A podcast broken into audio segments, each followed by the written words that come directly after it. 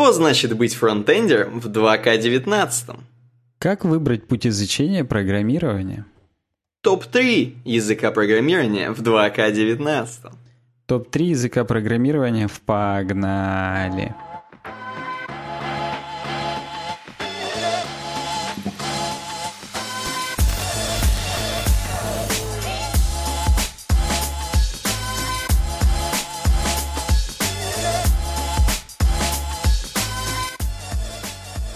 Туру-туту. Так, всем привет. Мне кажется, мы давно не представлялись вообще в этой жизни. С вами проект UWeb Design, подкаст Суровый веб, выпуск номер 193. Сегодня 29 января 2019 года и 15 минут 12 по Челябинску. Достаточно рано. Достаточно рано. Это мы пришел уже записали в 15 минут 12. Это ж мы даже успеем где-нибудь до часу записать, потому что сегодня типичный блиц. Всего 8 темок, мы их сейчас расщелкаем просто как, я не знаю, что, и все, и круть будет. Понимаешь, не только мы с тобой успели записать пришоу, но еще и оно было интересным. Вот в этот раз э, это пришоу, оно стоит своих там э, 20 долларов, которые вы заносите нам patreon.com slash webdesign. Я тебе напомню просто, что пришоу у нас доступно для любых патронов, даже для однодолларовых. Поэтому... Но, понимаешь, ты, ты, ты не понимаешь. 20-долларовые слышат по-другому пришел. А, ну согласен. Они вот как есть сквозь розовые очки, вот они сквозь розовые уши, сквозь розовые наушники это слышат. И, и да. Да, на самом деле я хочу сказать, что у нас есть... Просто вот недавно чувак жаловался в комментариях, что мы много пиарим там, э, как обычно, что мы много говорим про бабки, там, что нам надо заносить бабки, то есть, бось. Э, мы не зря это говорим, потому что... Потому что нам надо заносить бабки. Потому что нам надо заносить бабки, во-первых. А во-вторых, мы открыты для сотрудничества. Просто я знаю, что с многими людьми, вот, э, которые пишут подкасты, с ними не очень легко связаться. Вот не очень. С нами легко связаться. На worksobaka.uwebdesign.ru можете написать нам, Э, с каким-нибудь предложением, может быть, просто даже с каким-нибудь пожеланием нашему подкасту, почему нет. И мы обязательно его посмотрим, прочитаем, Саня вкинет, поржем, может быть, может быть, не поржем. Может быть, если это коммерческое предложение, то с вами договоримся о чем-нибудь, поэтому... Work, собака, Можете даже просто написать guys, please tokens, и мы ответим. Вы настолько вот мы на кончиках пальцев с вами, поэтому да. Да, это мы у вас please tokens попросим. Первая тема. Первая тема. Нейрон Insomnius прокомментировал. Бессменный, наверное, уже не знаю сколько, год уже, два, наверное, читаем его темки. Да какие, мне кажется, три. Три? Ну, смешно, ну, конечно, я не то, что я сказал при 15, а как бы просто на одну добавил, ну, три, мне кажется. Ну, мне кажется, российский, 3, не знаю. Давай, российский стартап планирует показывать рекламу из космоса. Когда реклама казино «Вулкан» доберется до неба, вы уже не сможете скрыться от нее, пишет Нейрон Сомиус, как бы свой комментарийчик такой. И действительно, российский стартап планирует показывать рекламу из космоса. Чуваки из Start Rocket хотят, если кто-то, конечно, оплатит, крутой, богатый, типа Coca-Cola, там, KFC или UV Design, может быть, то они готовы запустить в космос эм, огромные такие хреновины, э, спутнички такие. Каждый спутничек будет иметь специальный парус, который будет отражать э, свет Солнца, как Луна.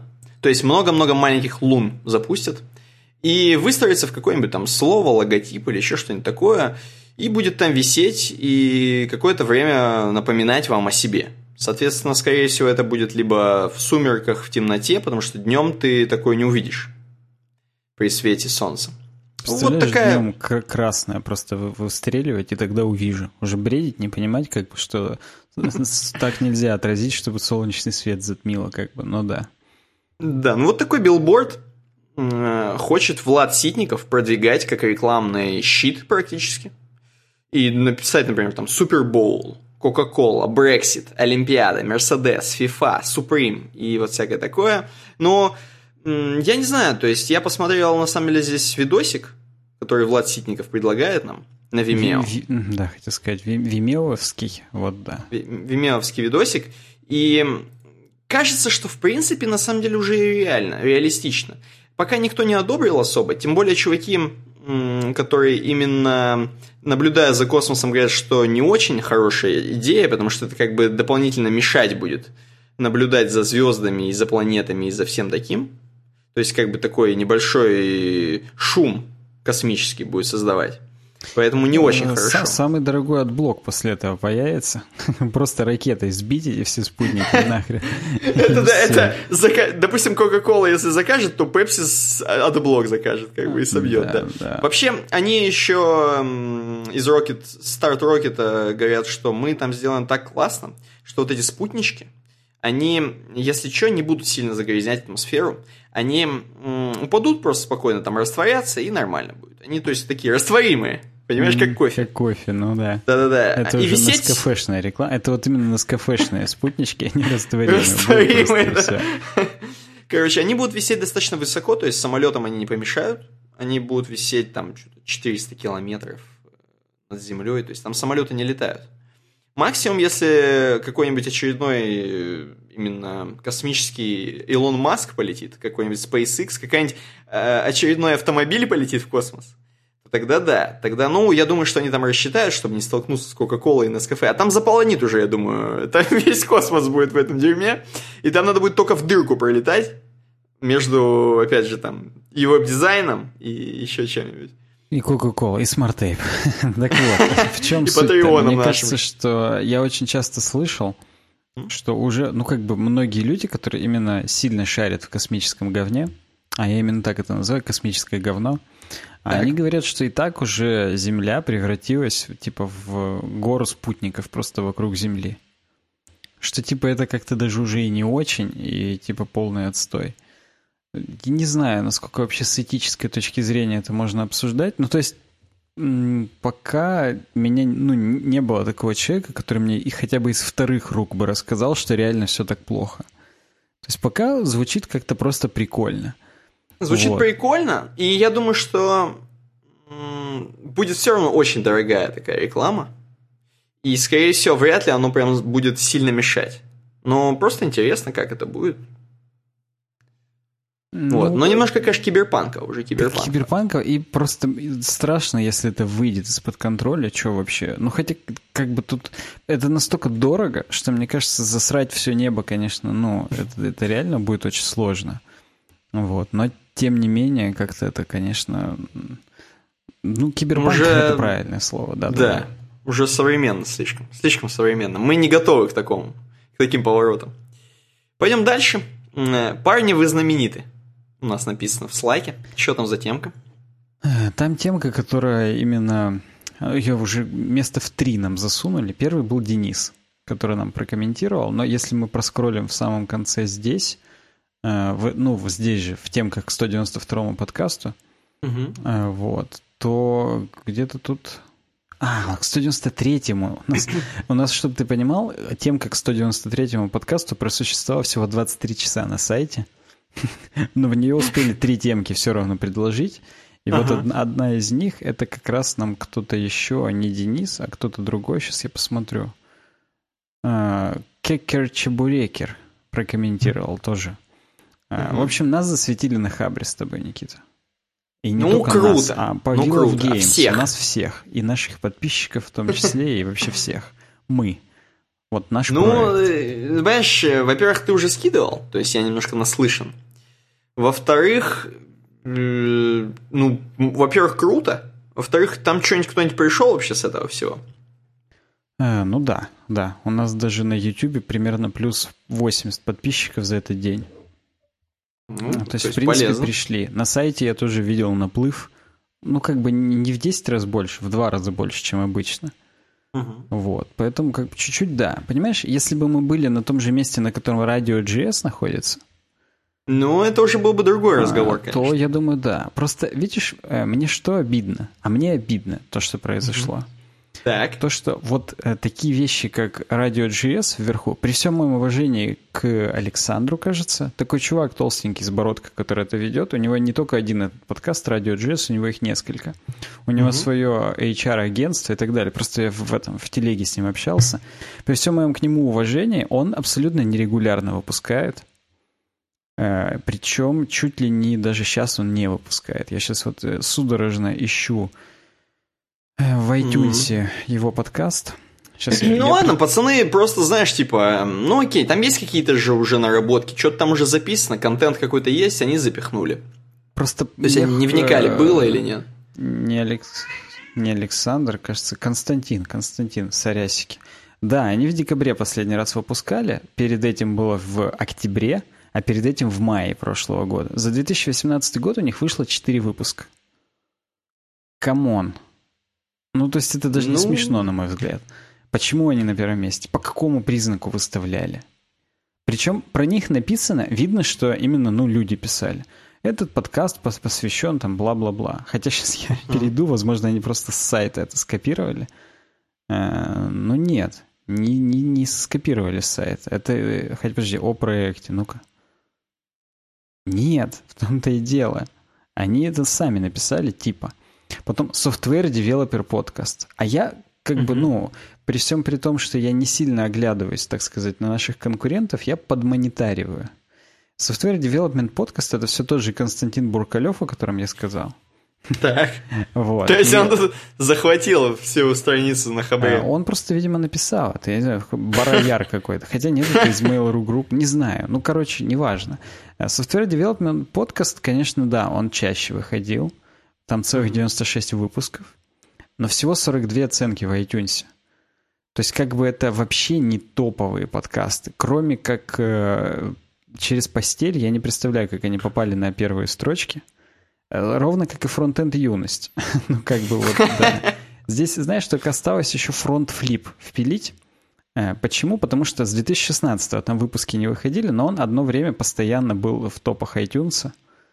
Ну, тут и, и пятиминутка PHP есть, и как бы я так понимаю, что здесь много чего есть, что не самое популярное, скажем так. Короче... Тут, ну, не, ну смотри, ладно, хорошо, я просто увидел радио Ти рядом с нами, ну, согласен. меня немножко это, это тоже, это единственное, что погрело, это то, что радио Ти рядом с нами. Потому что, как бы, во-первых, это соседний подкаст, во-вторых, ну, да, это, это круто, это, это действительно здорово. Вот, пятиминутка тоже с Петей Мязиным, мы в одном чатике общаемся, и он постоянно, ну, как бы, хоть я не буду разглашать переписку лично, вот, но, как бы, он тоже не сильно регулярно выходит. Я просто сейчас, опять же, чтобы не солгать, я сейчас гляну. Пятиминутка PHP. В iTunes я смотрю. А, да. Ну, радио Ти-то вот регулярно выходит. Ну, блин, радио Ти. Это вот тоже, почему они там? Это при том, что тут же написано, что это старейший подкаст э, Рунета.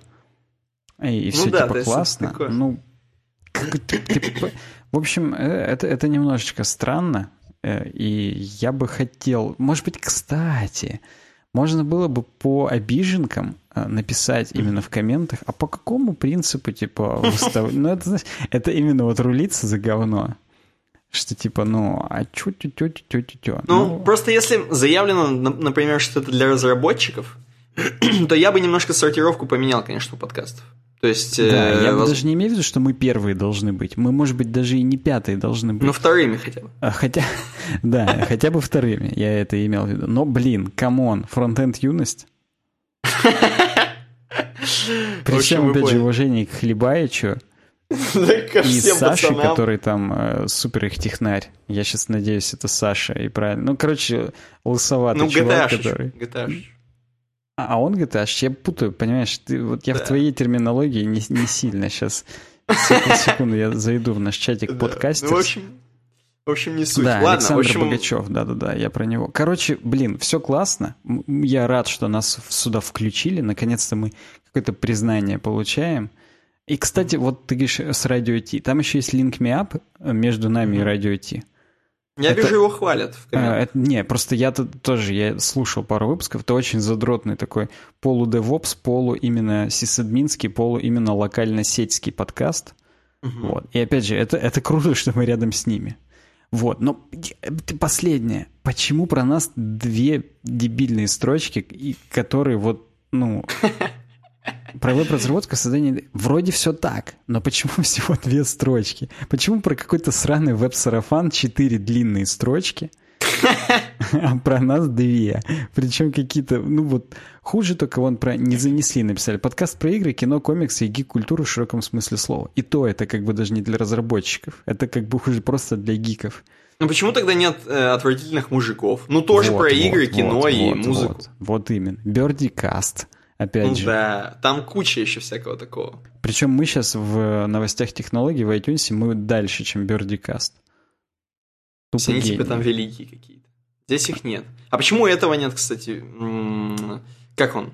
А и как который- просто? Да, да, да, ну, который все согласен. захватил. Ну, там, там, правда, вообще не про разработку, там И там про вообще- технологии, но да.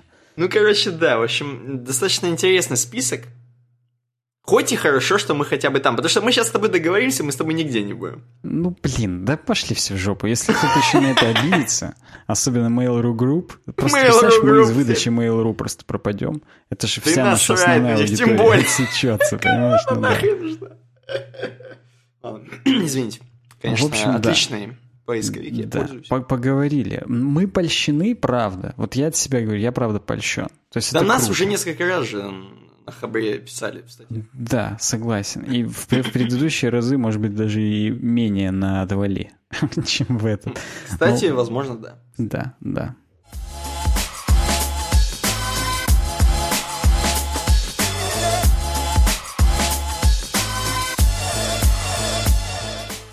Хорошо. Если вы вдруг как раз тот чувак, который еще не знает, или чувиха, и вы пришли из э, вот этого поста на Хабре, ну или просто вы новый чувак и не слышали, я для вас расскажу. Э, Наш подкаст можно под- поддержать э, на Патреоне. patreon.com slash.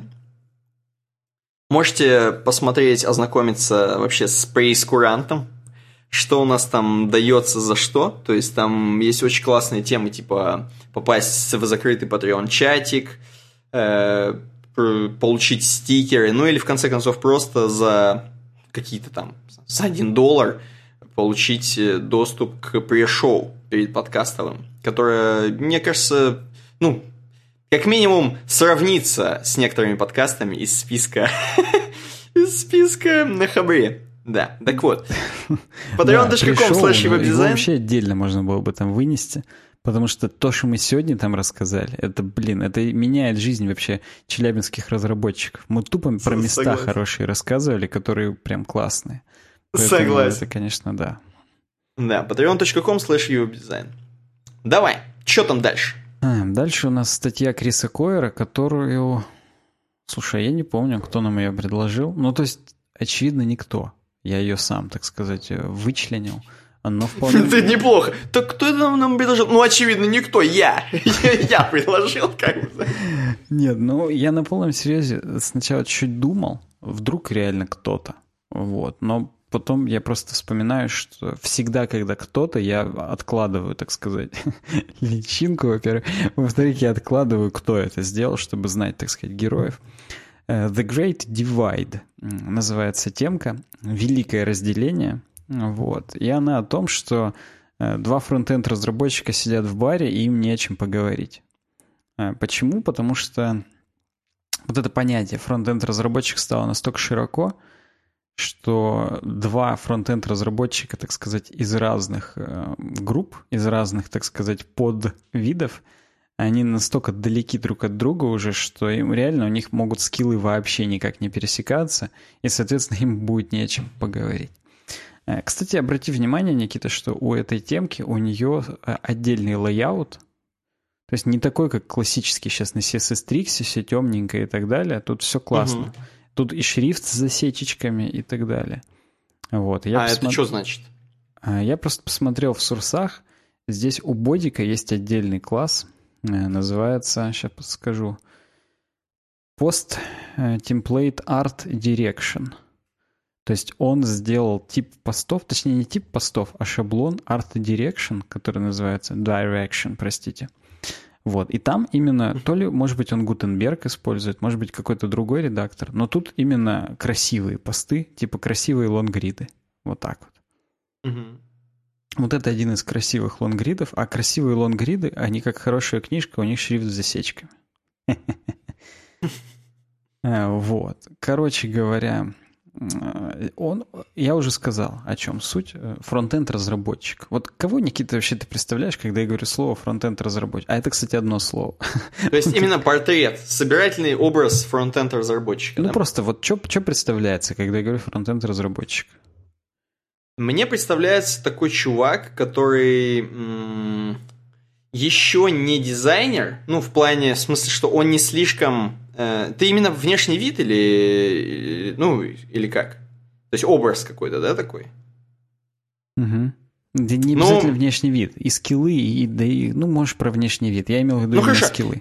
Не, ну хорошо, не, скиллы это, это тем более еще легче. Фронтенд разработчик это чувак, который э, супер классно знает. Э, вообще, он как бы жонглер стилями, я бы так его назвал. То есть он такой CSS жонглер, то есть для него вообще э, сделать что-то такое на CSS вообще все, он все может на CSS, короче, все знает.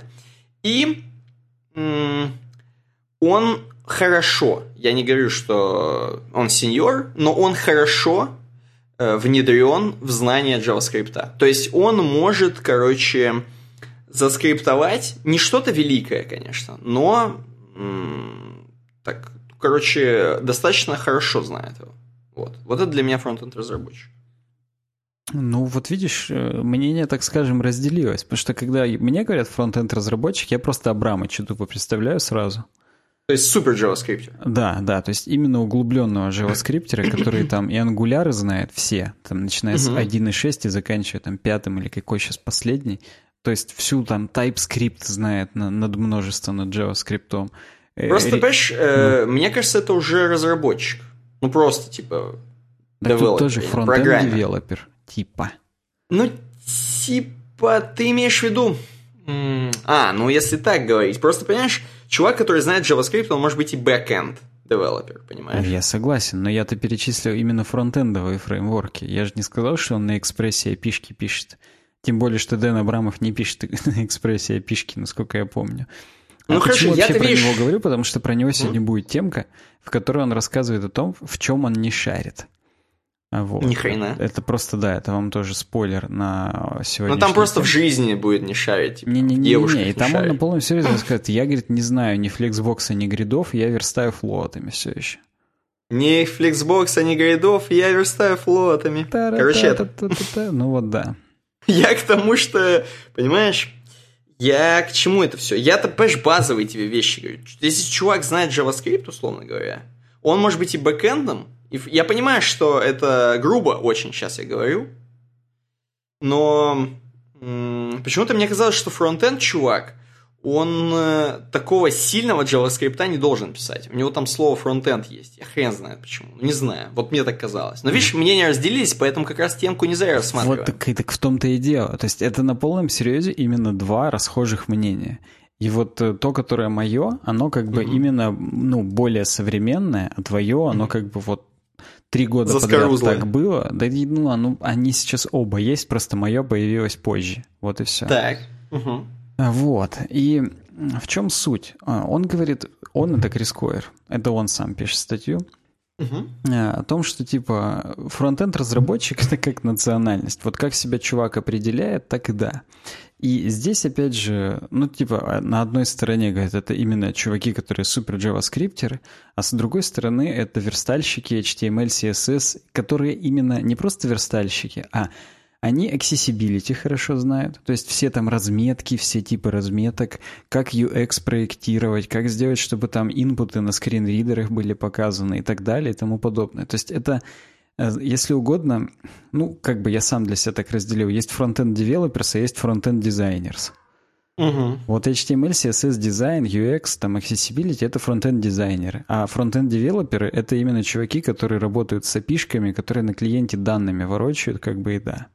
Ну, я просто не слышал такого определения фронтенд дизайнер в общем. А, это бесплатно, пользуйтесь. Я не буду роялти потом с вас просить, потому что здесь в посте тоже не фигурирует. Это я придумал сейчас. Ну, то есть, наверное, не только я, но вот э, здесь не было нигде, это я вот просто сейчас сказал тебе. И так удобнее разделять. Просто фронтенд дизайнер это как будто ты неправильно в резюме указал свою должность. Кстати, здесь как раз об этом и речь. То есть э, хрен бы с ним как называть. Это знаешь, как в у чуваков, опять же, я не устану этот пример приводить, которые там, знаешь, какой-нибудь э, прародители супер жанра Doom симфоник метал там с угу. детским голосом, их спрашивают, какую музыку играете? Пацаны говорят, мы играем рок. Ну вот да, да, вот, ну, я, я уважаю таких людей, которые не говорят, мы играем там Supermassive Passive там Voice. Кого, чуваки, come on? А завтра у вас как бы уже... Ну, то есть, если вы себя позиционируете именно как Supermassive Passive Voice, то вас будут слушать только люди, которым это интересно. Если вы только чуть-чуть смените жанр, от вас все fan-fanbase отвернется. Смешно, что fanbase любит в Passive Voice все слушать, потому что им нравится именно пассивный залог. Ну, как бы вот, да, это тут уже такая шутеечка с подвохом. Вот ты выкупил, именно выкупил. Э, у тебя, кстати, без навали наличные? Ну ладно. Так вот. И, и, а вот люди, которые говорят, мы делаем рок, вот их любят просто за то, что, по крайней мере, я, вот мое такое отношение, я люблю их за то, что они просто делают музыку, какой у них Не, ну, сейчас там настроение. Тогда по твоей далее. логике, тогда по твоей логике, надо просто называть программист. Согласен, да. да. Ну так, просто чувак, который фронтенд, он программист. А тот чувак, который просто верстальщик, он верстальщик. То есть такой, знаешь, вот именно уже заводские термины. А вот мне это нравится. То есть я-то бы с удовольствием, вот меня сейчас спроси, кто я, я скажу, я программист. То есть, ну, на ну, полном серьезе. Не, это хорошо, играю рок в натуре. То есть а. это звучит солидно. Вот именно. Это звучит, как будто я, ну, сформировавшаяся личность, которая просто вот, ну, определилась в жизни. Потому что если завтра нужно будет переучиться там на какую-то другую хреновину, я спокойно это сделаю, потому что я же программист. Uh-huh. А если я буду говорить, что я супермассив passive JavaScript э, wizard, то вдруг JavaScript завтра нет, все, я никто, у меня нет работы, у меня нет профессии, потому что я же, ну, ну ты понял. Вот. Но здесь-то в чем мем? Мем в том, что а как людей на работу набирать? И что указывать в резюме? Типа набирать... Ну, ну, это просто, я сейчас быстро скажу. Ты же, когда на работу устраиваешься, ты смотришь, какие скиллы тебе нужно иметь, там, и так далее, и так далее. То есть, резюме можешь указать то, что они хотят от тебя. Вот, вот. И тут, видишь, э, я не буду всю статью зачитывать, что эта статья — это 90% цитат. Угу. Причем, ну, как бы в том числе известных людей, типа Брэда Фроста и так далее. Вот. Ну, там в том числе цитаты э, HR-ов. Есть люди, которые говорят, что вот я посмотрел, вроде нормальное резюме, ну, то есть э, нормальная позиция, я 90% скиллов прохожу. Прихожу так. Э, на собеседование, а мне сразу про алгоритмы сортировки пузырьком, и это как бы вот именно те 10%, по которым я не прохожу, но они оказались самыми критичными. Я, естественно, тупо не прохожу, потому что как бы вот я знаю все про HTML, там опять же CSS, SVG там и так далее, а и чувакам надо было, чтобы я был сильный JavaScripter. Хотя в резюме они указали вообще все скопом. И не выделили, что типа именно самое важное и так далее.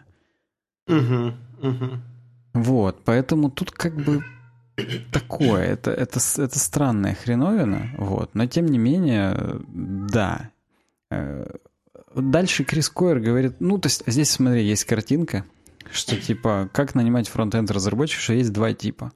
Первый это там React, Next.js, там Apollo GraphQL, там вместо уже REST API-шек, э, веб-компоненты, веб-пак и, и так далее. И те, которые uh-huh. именно дизайнеры взаимодействия, SVG, CSS, SAS, WordPress, темки, слегка jQuery, UX и Accessibility. Угу. Вот. Ну и как бы да, это примерно то, чем мы поговорили. Хотя, на мой взгляд, надо фоточки поменять местами. Ну, кстати, да, но просто э, слева-то вот реально программист-программист, а справа этот чувак, ну такой, типа, не знаю, верстальщик какой-то чувак, который на WordPress... дизайнер, получается. Ну, да, просто WordPress-тема, это, видимо, уже считается просто версткой. Потому что там ну, типа просто ну шаблоны, все. Хотя на самом деле я встречал WordPress темы с очень глубокой логикой. Ну, почти все, которые там на Team Forest продаются, у них там целый фреймворк внутри, там переиспользование, паттерны и так далее. Там прикольно. Поэтому это, конечно, я бы не делал таких э, зашкварных сразу выводов. Именно это хочется слово использовать, потому что, ну, прям, ну, нельзя так делать. Так, ну и что? Э, и здесь сам Крис Койер пишет, что вот мы, когда набирали человека к нам в CodePen, мы вот расписали по полной, типа, какой нам фронтендер нужен, что, типа, мы переписываем CodePen с jQuery и Ruby on Rails на React и GraphQL. Поэтому, угу. чуваки, welcome, если вы как бы можете такое. То есть просто они пишут, что они делают. И это сразу становится понятно. То есть они потом добавляют, что, конечно, если вы шарите в HTML, CSS, дизайне и так далее, будет вообще белдиш. Потому что вы как бы, ну, вы будете уважать там ту работу, которую там верстальщик перед вами сделает, там можете что-то там дорабатывать как-то, вы будете это понимать. Но основная ваша работа это будет переписать CodePen с э, старых технологий на новые. Все. То есть тут сразу понятно, когда пишут именно э, чем заниматься-то будете. Потому угу. что когда просто ищут... Э, то есть, может быть, здесь, конечно, это, ну, как бы граничит с NDA и с чем-то еще. То есть, может быть... Э, ну, стек технологий, я думаю, не так сложно уж. Ну, в смысле, не такое страшно уж э, раскрыть. Ну, как бы понимаешь, э, стек одно, а именно, знаешь, ну да, здесь же не будут писать roadmap что Конечно. у нас там основной релиз тогда-то, следующий тогда-то, там, то есть, ну... Да-да-да. Ну, согласен, да, стек Просто видишь, классно, когда вот я просто встречаю людей, которые вот на самом деле супер бэкэндеры, да, но в итоге они еще и фронтендерам подсказывают. Вот, и вот если такого находишь, бэкэндера, то это идеальный, конечно, вариант для тебя. Потому что он все сразу может. А ты увидел, здесь, понимаешь, здесь вопрос как э, курица и яйцо. Что первичнее, бэкэндер или фронтендер? Ну, в смысле, я не имею в виду, что он знает какие-то тонкости React а там и так далее. Но ты имеешь а в виду, просто... что он делает API шку, чтобы фронтендеру потом было удобнее с ней работать. Ну, типа, да, да. Ну, ну видишь, короче, опять, он... можно, это реально, это как бы как архитектуру построить. Может быть, э, под какое-то конкретное приложение уже пишут опишку а mm-hmm. может быть делают приложение под конкретную опишку. То есть это, ну это ну я понимаю. С чего вопрос... началось, опять же, кто кто более сильный в команде, тот по скорее всего и будет, эм, ну как бы звучание определять, что называется, mm-hmm. если опять музыкальными терминами э, возвращаться. Ну и здесь опять же. Э, тут половина статьи Корискора подбадривает именно CSS-ичей, что типа, чуваки, не отчаивайтесь, вы тоже как бы фронтендеры, и такие люди, как вы, тоже нужны. Вот. И э, тут концовочка статьи, а я сейчас как нетерпеливая девчонка, которая про прочитывает концовку книги и потом спокойно уже читает, потому что узнала, чем закончится.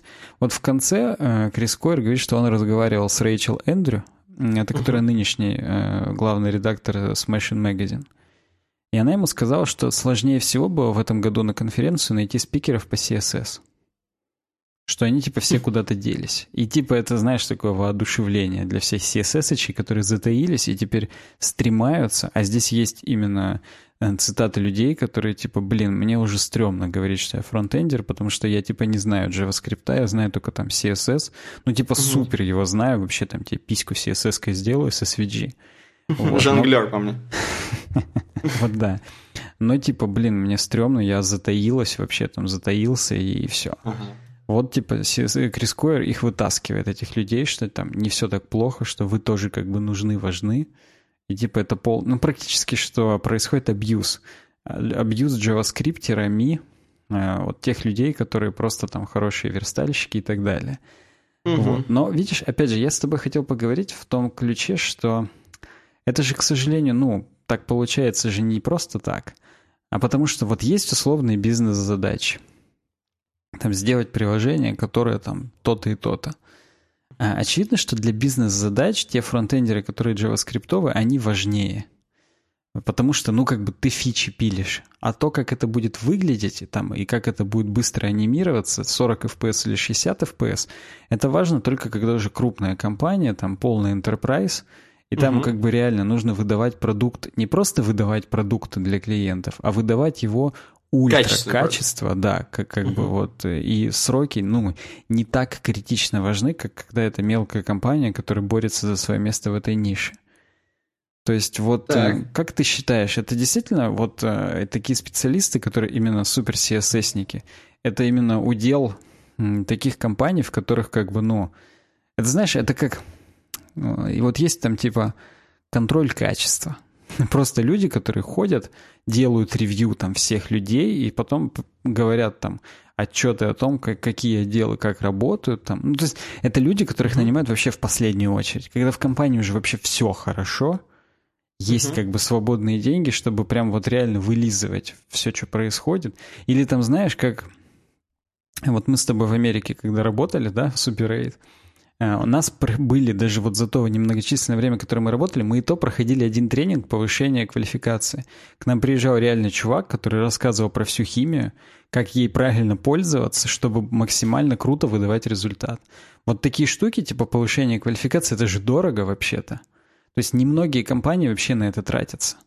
И вот мне кажется, что сейчас CSS-ники и вообще вот именно такие верстальщики супер крутые, которые на accessibility и так далее, это вот то же самое, как повышение квалификации, только для дорогих команд, которые как бы уже себя сто раз окупили, и уже как бы вот да. Но опять же, а с другой стороны, а вдруг таких уже и нет? Вдруг уже настолько как бы бизнесмены хотят вот только Э, ну, как бы прибыль получать и вкладываться не очень хотят. Вот я хочу твое мнение вот по всем этим поводам услышать.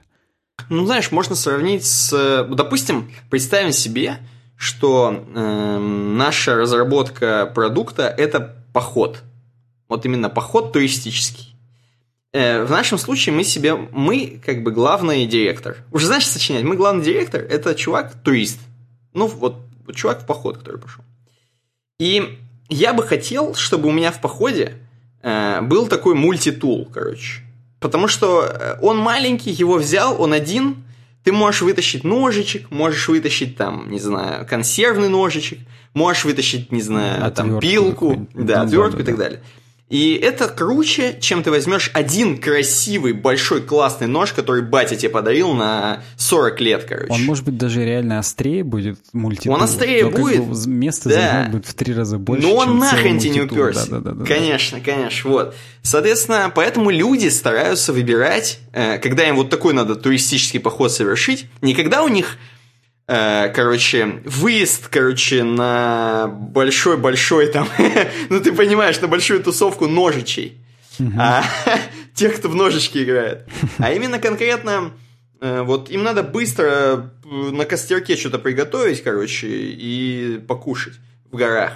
Так, они берут, конечно, мультитулов, они, конечно, берут чуваков, которые фронтендеры, которые знают и JavaScript, и CSS, и здесь, понимаешь, в этом плане, скорее всего, все-таки CSS не так приоритетен, как JavaScript. Вот ну, э, конечно, и по да, сложности языка, ну, я, я не буду ущемлять, но по сложности языка, как мне кажется, ну вот, по крайней мере, as for me, э, CSS намного проще, вообще это стиль, это практически не... Ну ладно, э, хорошо это программирование, но не такое сложное, как для понимания, по крайней мере, для запоминания, и база знаний там не такая большая, как у всего, если JavaScript взять. Правильно? Правильно.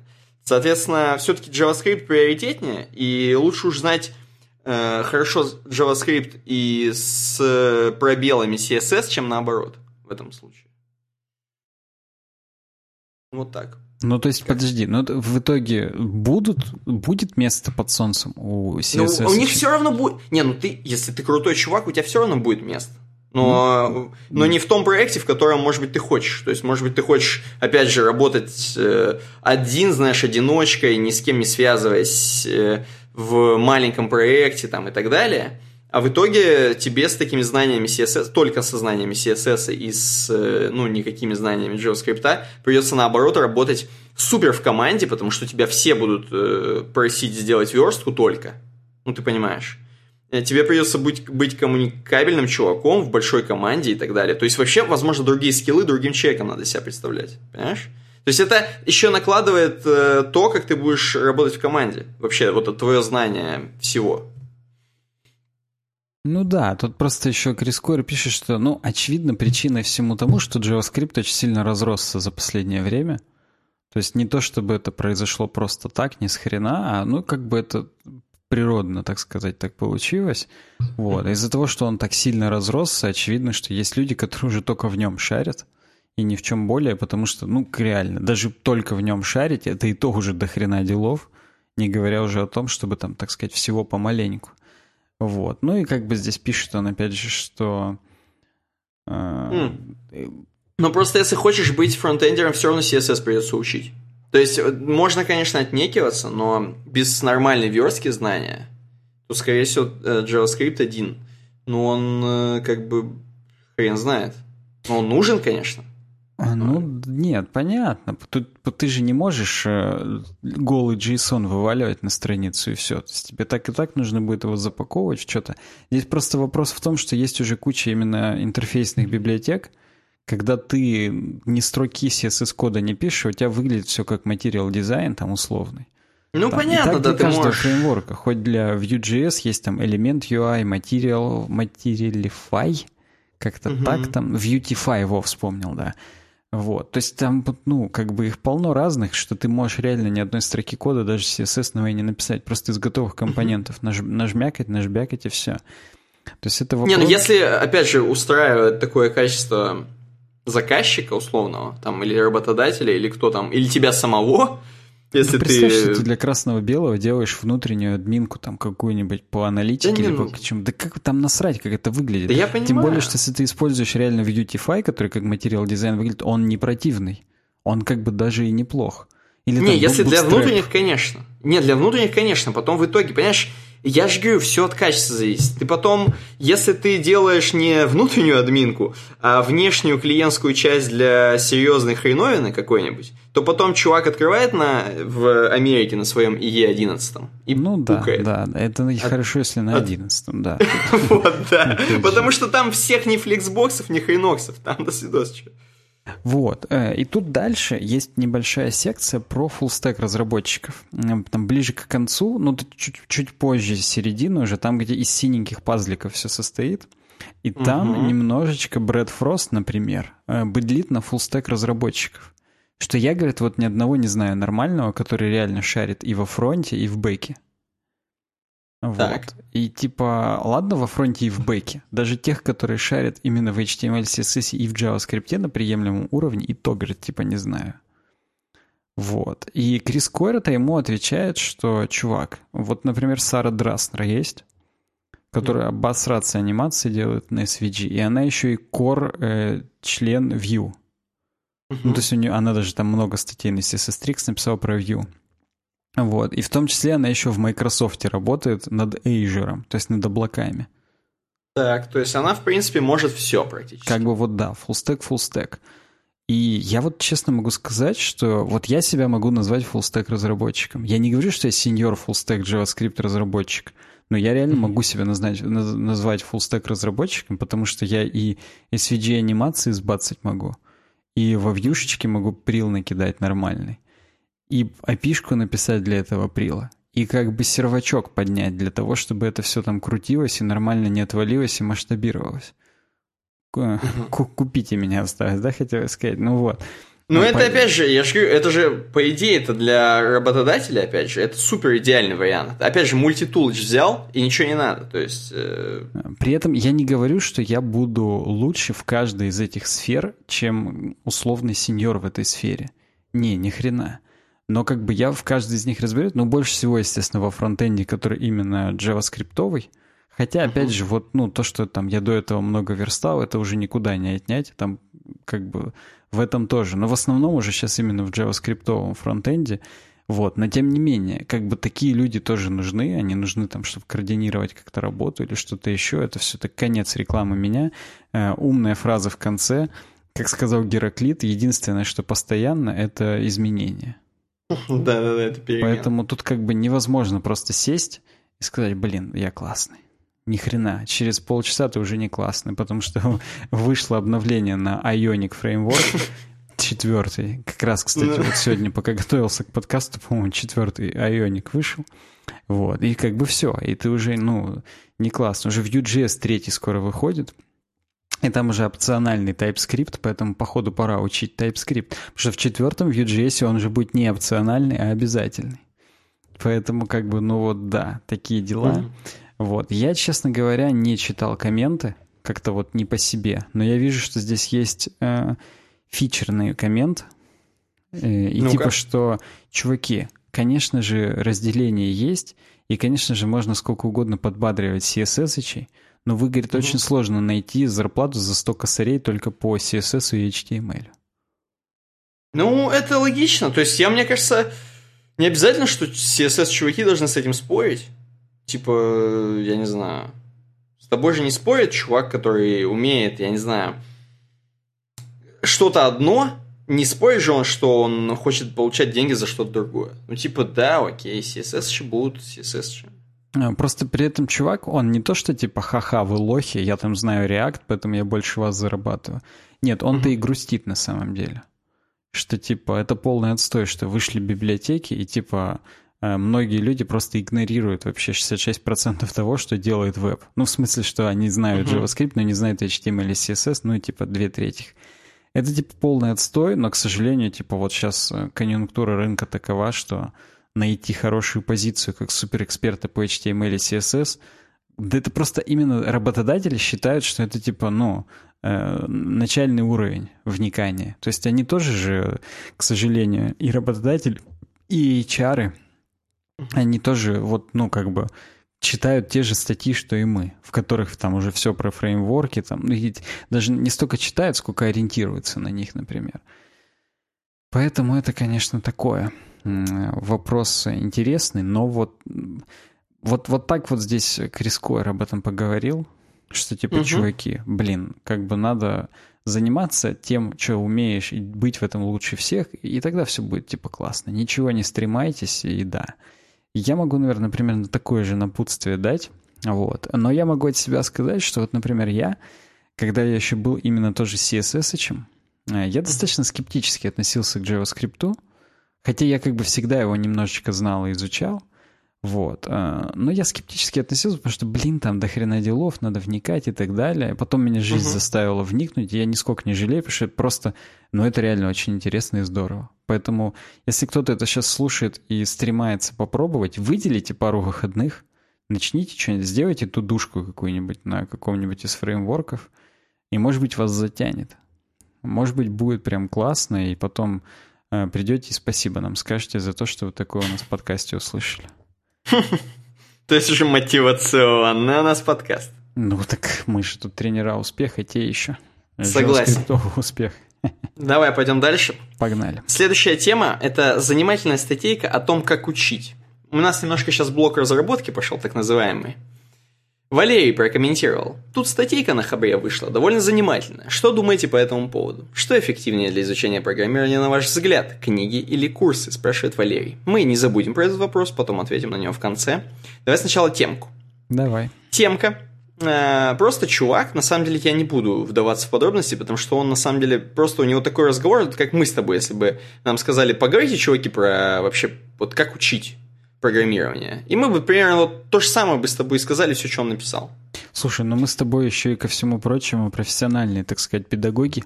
Ну мы бы сильнее... Нет, я понимаю, что может быть мы еще и сильнее бы. Да. Ну, да. Я даже к тому, что... Я даже к тому, что, что здесь э, нет смысла обращаться к статье, к этой, на Хабре, как к какому-то первоисточнику, где написано свое какое-то очень классное мнение автора. Понимаешь? Здесь просто вот, ну, а вообще, как говорится. Значит, по суть в том... По кому да, по моему бате. По моему бате.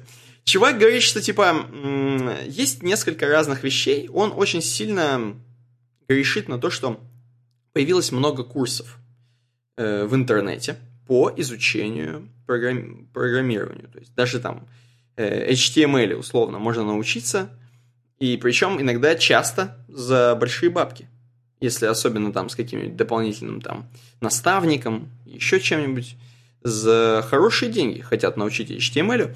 Так, конечно, тебе дойдут, типа, знаешь, там, вводный курс в один урочек, там, как написать HTML тег, первый свой. Вот, а дальше уже покупай.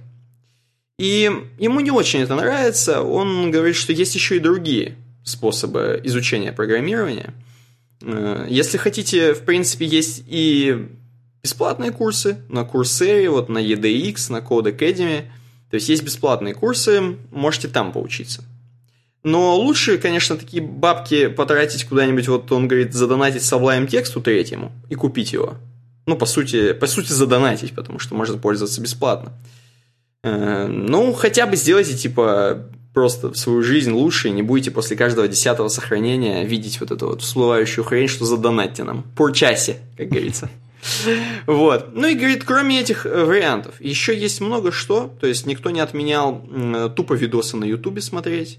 Э, их очень много всякие. Тем более, что э, очень много всего на английском. И говорит, если вы, типа, хотя бы просто не можете послушать или почитать литературу по программированию, то это уже нахрена вы, в принципе, типа, учитесь программированию, если вы вообще не интермедиат хотя бы.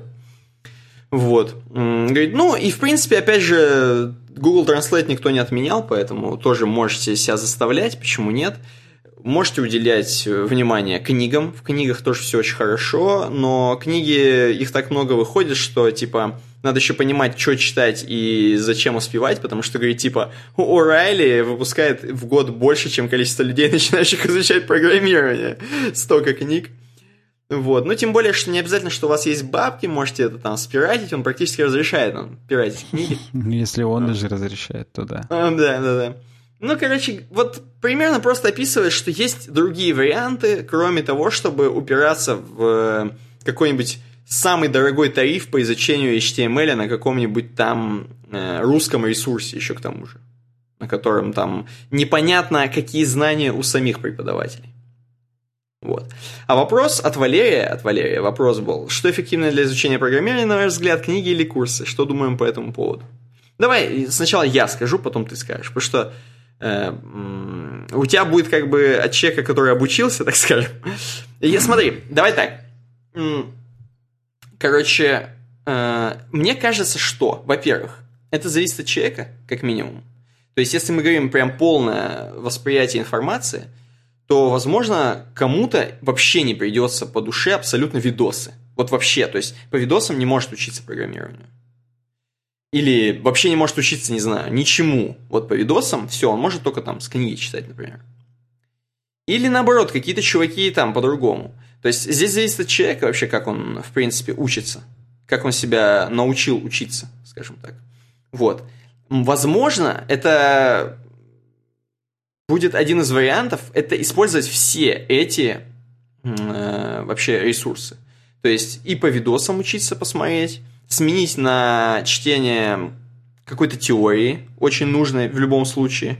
Э, в любом случае нужно наверняка читать теоретические вещи э, из книжки, хотя бы из, э, вот, знаешь, из каждой главы там начала прочитать, чтобы понимать, хотя бы, ну, то есть я имею в виду, что без э, там не, вдавая в под, не вдаваясь в подробности в сложные упражнения, а прочитать хотя бы просто именно основы, скажем так.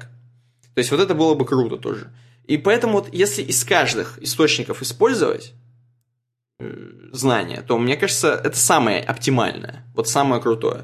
И, на, и курсы какие-нибудь на EDX, если ты дохрена английский нормально знаешь и почитать учебник, и, короче, вот все вот это. И просто видосики посмотреть на ютубе. Русские какие-нибудь. Вот. Э, у тебя какое мнение?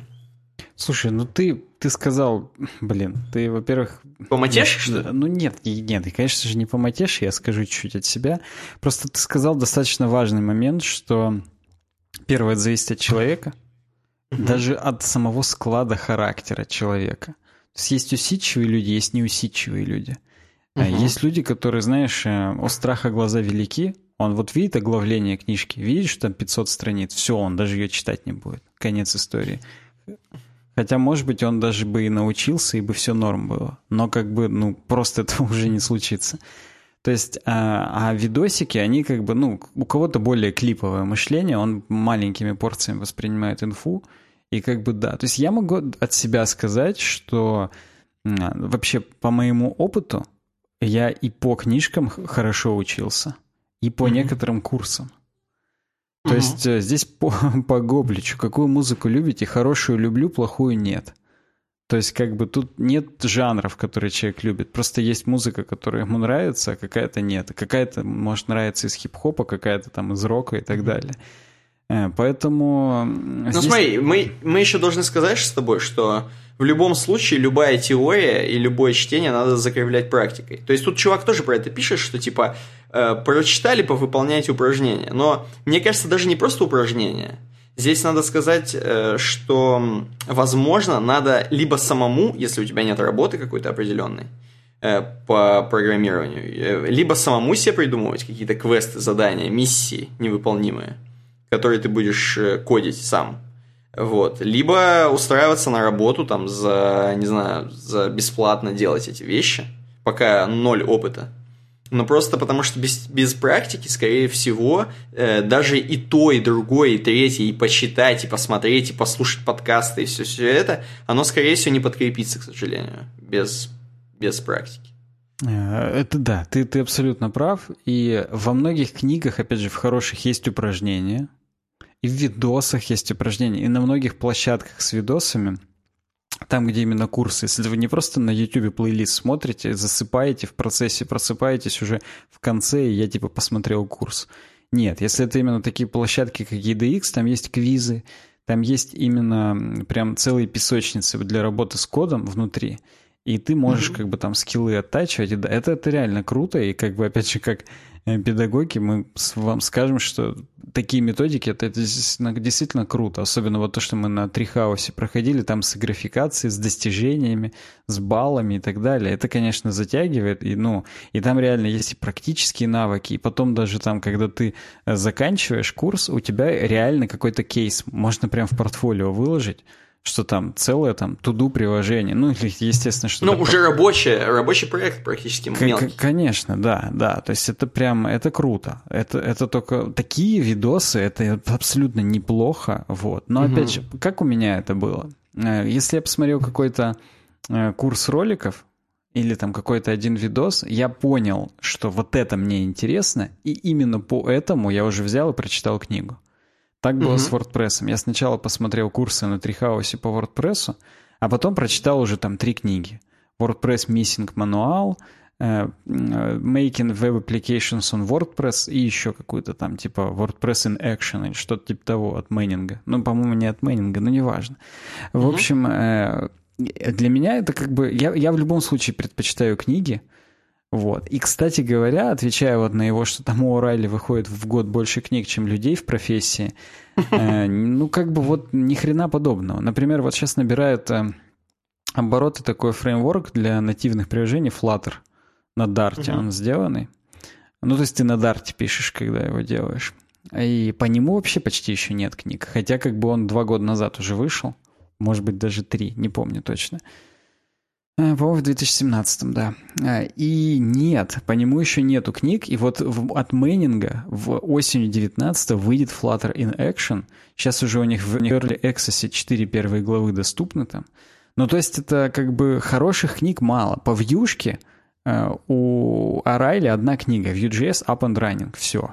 Конец истории. Я, кстати, ее скачал, еще не посмотрел.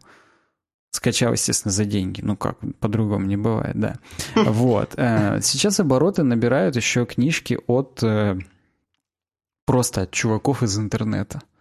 Именно не от каких-то издательств, а самоизданные какие-то книжки. Опять же, вот я э, скачал за деньги Full Stack View, Complete Guide to Vue.js. От какого-то там Нейтана, там чего-то там, кого-то там. Там почти 500 страниц именно чувак написал просто сам. И там именно про все. Там full stack view, напоминаю. То есть там и чуть-чуть про опишки. Блин, это, это очень крутая книга.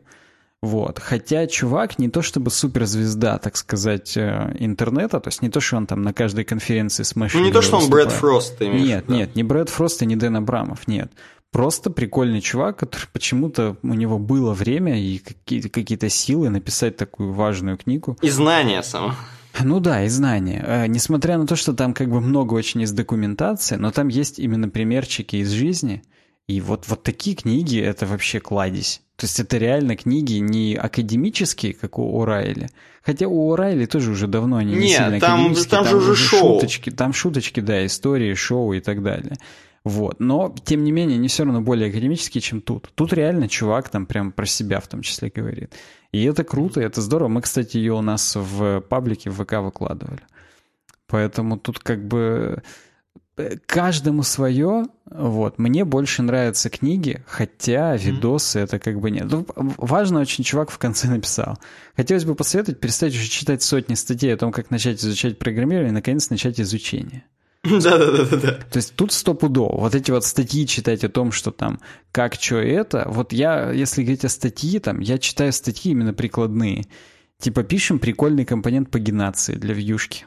И я на полном mm-hmm. серьезе там смотрю, подглядываю, потом использую, как бы и обмениваюсь, так сказать, опытом э, за, заочно, так сказать, да. Mm-hmm. Потому что реально там в некоторых моментах даже баги бывают. Когда берешь код из интернета, он бывает с багами. Спойлер вам.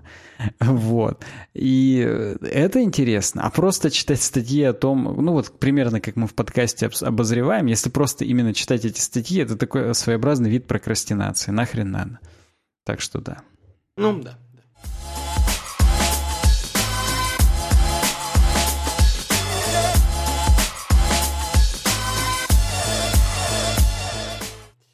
Ладно, пойдем дальше к следующему разделу практически. Но перед следующим разделом нам надо поговорить еще об одной важной вещи. Это э, наш, наши суперпартнеры Smart Tape. Что ты можешь, Сань, сказать вот для вновь прибывших чуваков с Хабра? Вообще, Tape, что это такое? С чем его едят? И зачем это нужно? Tape это один из самых дешевых российских хостингов. Э, подчеркиваю, что российских, потому что, во-первых, пинги маленькие. Во-вторых, федеральному закону 152 э, соответствует. В-третьих, недалеко идти и искать людей, если вдруг дата-центр сгорит, и как бы кого за грудки брать, так сказать. Ну, не здесь, под боком. Вот, но не сгорит, потому что супер дата-центр Тир 3 в Москве, эм, блинский, забыл, как называется.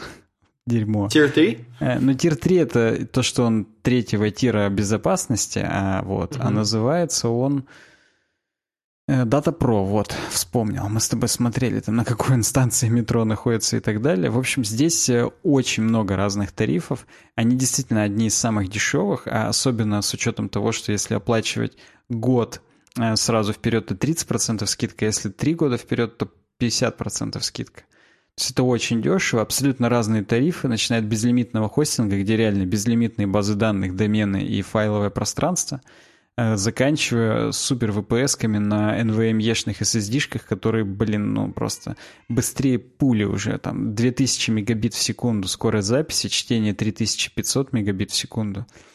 То есть вот такое только в геймерских компьютерах бывает и у Smart Tape. Поэтому вы обязательно задумайтесь над этим. В том числе у них есть и облака, если вам надо именно сервисы on-demand. Есть виндовые VPS, если вдруг вы больной ублюдок. Вот. В том числе можете просто арендовать целую железку, целый сервак, сконфигурировать как угодно и так далее. Э, скорость 200 мегабит в секунду в большинстве случаев, а в, в облачном варианте до гигабитки можно себе прокинуть. Сразу несколько операционок, причем разных версий. То есть CentOS можно и 6, и 7 поставить, Ubuntu разные. Можете Windows, опять же, Windows сервер, почему бы и нет. Более 400 CMS автоматически можно поставить. Бесплатные SSL-сертификаты от Let's Encrypt. Все в админках. Супер техподдержка. Мне тут недавно товарищ попросил с сайтом ему помочь. Я столкнулся с техподдержкой какого-то другого хостинга. Не то, что даже я сейчас не хочу назвать, а просто вылетело из головы. Вот, ну что-то не очень попсовое. Там люди даже антивирусником не хотят пройтись. Типа сами делайте, мы за это не отвечаем и так далее. Come on, угу. чуваки, вот здесь у SmartApe техподдержка просто все сделает, в том числе перенесет ваши сайты бесплатно, если вы к ним переезжаете. Поэтому, если вы все еще этого не попробовали, то попробуйте прямо сейчас, потому что, блин, это, это реально очень хороший хостинг. И знаешь, э, мы им просто сами пользуемся с самого его основания. Просто с самого-самого его основания, когда там у них была бесплатная бета-версия, что называется. Вот мы с тех пор пользуемся, и ни разу им не изменили, и только положительные эмоции ловим, поэтому, блин, чуваки. И даже если у вас какой-то негативный experience был года три назад, попробуйте сейчас еще раз, сейчас у них уже все по-другому. Уже и дата-центры другие, и сотрудники в техподдержке другие, и вообще все по красоте. Отвечают быстро, работают качественно и вообще. Это просто очень круто. Да, да. Ну и я просто опять же напомню, что у нас есть реферальная ссылка для вас uwebdesign.ru slash smarttape можете зайти туда, на, у нас на сайте она у нас есть, и зарегайтесь, и как бы поддержите нас, опять же. Почему нет? design.ru slash smarttape. Давай пойдем дальше. Там что-то классное. Что-то классное дальше. А, дальше у нас а, Макс Крамер нам предложил статью. Пишет, Привет! Недавно на vc.ru вышел период интересной статьи топ-3 Programming Language to Watch Out in 2019 от Digital Skynet. Э, есть три языка программирования, которые нужно учить в 2019 году. Да, это исследование не истина в последней инстанции, но посмотреть точно стоит. Э, Причем он как настоящий, так сказать, э, я не знаю кто, типа НЛПшник, он сказал, что на VC.ru вышел перевод, а нам-то он прикладывает оригинал с Хакер Нуныча. Угу. Вот, я причем... И мы, естественно, с Хакер Нуныча смотрим. Да, я просто не поленился найти на vc.ru, и там полуурезанная статья, поэтому пошли Кань в жопу. То есть там именно не, про, не прямой перевод, а там еще перевод и вольная интерпретация. Там, знаешь, опустили подробности, которые мне нравятся, в том числе, например, картинки. Вот. Угу. А, и, ну, Причем я, я сейчас глянул по спойлерам сам себе все три языка только что. И все три языка очень прозаично, к сожалению. Конечно, Спойлер. опять же, если бы просто мы с тобой обсуждали, мы бы эти, наверное, и сказали все. Да, да, да, да. И даже, возможно, бы третий бы сказали бы как бы он был, не был бы не настолько популярен. Так который... он просто настолько же на слуху, что стопудово бы сказали. Поэтому ну, да. Может быть, да. Ну, давай. Так вот, статья начинается с того, что мы, чуваки, разработчики, каждая часть кода, которую мы пишем, а, она вообще несет какую-то ответственность. Мы ее выпускаем в мир, она меняет вообще судьбу человечества, мы должны этим гордиться и быть более ответственными, типа, потому что целый мир смотрит на нас, на наш код, э, создает еще больше магии и, там, и так далее и тому подобное. Короче, суть-то в чем? Э, суть в том, что понятное дело, что сейчас развиваются определенные отрасли. Ну, то есть, например, э, очень бурно развивается блокчейн, э, искусственный интеллект, машин learning и так далее. И просто исторически для этих областей, ну, как бы какие-то языки программирования были более адаптированы, там, популярны и так далее. Поэтому у этих языков программирования типа есть преимущество в нынешний век, просто потому что вот, ну, они, они более востребованные и прикладные. Хотя, опять же, вот э, при слове machine learning не то чтобы Python у меня в голове всплывает, но здесь пишут, что для дата-аналитиксов э, AI и machine learning как раз Python и используется, ну, в, в, очень часто. Я вот как раз про R слышал. Угу. То есть Не, вот... я в, в основном как раз про Python слышал, да. Но, может быть, это самый банальный ответ. Знаешь, какие-нибудь чуваки, которые этим занимаются, сказали бы, что, ну, типа, уже есть и получше. Вот. Ну, тем более, что я от некоторых чуваков слышу, что и Python-то уже не тот. И, знаешь, типа, много им и в Python не нравится, которые супер питонисты были всегда, и все перешли на третий язык, который ты назовешь, на самом деле. Стараются переходить. Ну, видишь, тут, как обычно, есть вот этот классический холивар между интерпретируемыми языками с динамической типизацией и компилируемыми со статической. И как бы в этом основная разница Python и R, например. То есть R ну, это вот, про, да. про, статистический про, язык программирования, который вот с, со статической типизацией, короче говоря. Угу, угу. Хотя... Ну, в смысле, как C ты имеешь в виду? Ну, как Java. Почему ты C именно? Ну, извините. Ну, захотелось. Ну да, да. Я просто сейчас гуглю именно... Ты посмотри, э, посмотри, а то мы сейчас ошибемся. А то И соседний подкаст э, вот, да, у нас не такой соседний. Нет, система типов динамическая. Нет, а, я лох. Э, тупо лох. Просто я спутал статистический и статический. Ну, бывает. И на старуху проруха, но я почуял неладное. Э, и поэтому перепроверил. Короче говоря, нет, он тоже динамический, но неважно. В общем, а под R тоже много инструментария для дата-анализа. Вот, и поэтому это как бы вопрос того уже, кто на чем, так сказать, кто во что а, гораст. В чем суть? Суть в том, что семь причин, почему нужно использовать Python, мы с тобой миллиард раз это обсуждали. С него прикольно начинать, у него прикольное большое комьюнити, много работы, ну, в смысле именно career opportunities – вот, потом э, Python не только AI, ML, естественно, это и веб-разработка, то есть Django никто не, не отменял. Вот, Raspberry Pi можно под Raspberry Pi на Python писать. Вообще Python это скриптовый язык, на нем можно именно shell скрипты для Linux писать. То есть там папки перемещать, всякое такое. Там не обязательно именно на башевском языке писать, можно и на Python. А Python много где по умолчанию предустановлен, там, в том числе на маках и так далее. Э, потом Смешно. У нас в комментах... Э, а у нас сейчас премьера идет 192 выпуска, пока мы пишем. Вот. Mm-hmm. Я надеюсь, что из 193-го премьера идет. То есть вы нас сейчас слышите в формате премьеры, но в 192-м премьере сейчас нам спишет. Извините, а я правильно понял, что картавы — это Ярл, а тормознут — это Конунг, а патрон — это бесстрашные воительницы? Ярл — это, видимо, потому что бородатый. Э, Конунг, я не знаю почему. Подожди, ну это, во-первых, два разных титула. Конунг — это чувак, который супер король. Это главный чувак. По-моему, Конунг — это мэр. Это именно города. А Ярл не, это целый Не, не, Конунг это чувак, который объединен, а, объединенный, короче, король нескольких племен, условно, викингов. А Ярл это просто один из чуваков главных в, пле в племени. В смысле, точнее, а, главный чувак в племени, а Конунг главный чувак нескольких племенов. То есть это как король, а Ярл это как князь, условно. Царь и князь, уже тягрись. Да, ты что-то король и князь это смешение стилей были, а вот царь Да, да, я стили решил не смешно.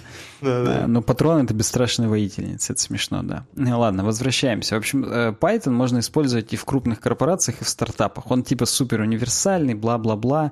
Индустрия 4.0 двигается, поэтому... Индустрия 4.0, кто не знает, а я участвовал в конференции по индустрии 4.0, когда в магистратуре учился, это интернет вещей.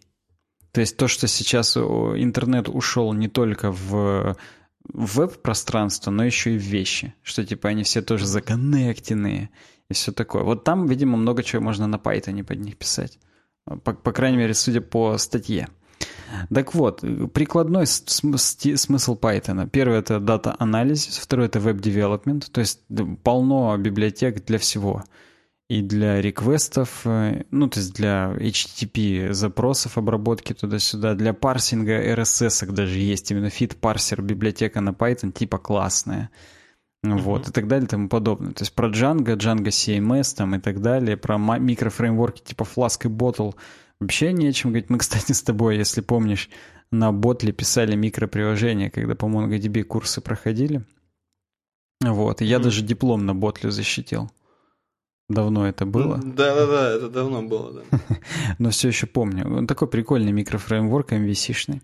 Вот. Ну и третий, естественно, по тебе научный прикладной смысл, то есть что там много библиотек типа SciPy или Py, SciPy, uh-huh. Pandas, IPython, also NumPy. А, ой, мне просто, знаешь, вот мы все это говорим, типа научные там, а вот кто-нибудь из подписчиков бы написал в комментах реально, блин, пользуюсь SciPy, и я там, у меня уже Нобелевская премия, потому что я там посчитал количество частиц там в говне мамонтов каких-нибудь. Ну, реально, то есть это, это будет круто, потому что мы об этом каждый раз так говорим, но ну, как бы никто на деле сам это не, не пробовал и так далее. То есть я помню, когда я... Я что-то сегодня очень много хвастаюсь, но тем не менее, когда я... Ну, сейчас не очень хвастовство. Когда я учился в магистратуре по программированию искусственного интеллекта, откуда вылетел, так сказать, с треском, вот, э, там как раз у нас была одна из библиотек, э, ну, точнее, не библиотек, а нам предлаг, предлагали использовать прилы, именно юниксовые, для консоли, э, типа аналоги MATLAB, только именно консольные. И вот там тоже именно пайтоновское какое-то говно было, я не помню какое. Возможно, NumPy, я не знаю. Uh-huh.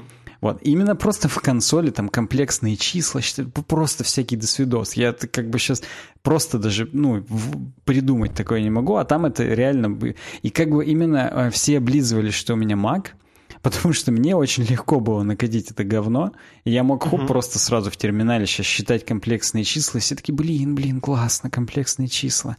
Ну, типа что-то что такое. Модулярная арифметика, вау. А, да, не останавливайся. Вот в таком духе.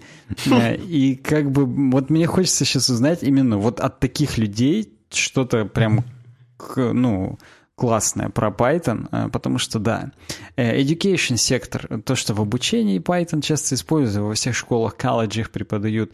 Чтобы ты знал, даже сейчас в российских школах на Python учат программирование. А, так все уже. Скоро на Go будет учить. Да, причем дальше пятый пункт это ERP development, это каждый раз забываю, типа там Enterprise, Relation, Product, писька. Короче, внутренние системки, как CRM-ки, только ERP-шки. Типа а, анализ, анализировать дату внутри компании, отчеты всякие и так далее. Вот такие штуки. А, почему? Ну, почему? Написано почему. Почему? Да, потому что есть do и try какие-то, э, которые на Python написаны, и это типа именно классные ERP-шки. Не в курсе. Дальше опять пятый пункт. Сбилась немножечко у Хакер Нунычей нумерация.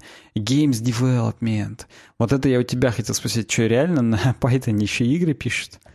Конечно, конечно, но это супер нераспространенное дерьмо. Но я знаю, что э, если ты хочешь научиться, короче, Python, просто именно изучить Python, mm-hmm. то, короче, есть прям упражнения игры, которые ты делаешь на Python и, короче, познаешь. Вот это я точно знаю. Ну, в смысле, игры игры не делают в привычном нам понимании с тобой.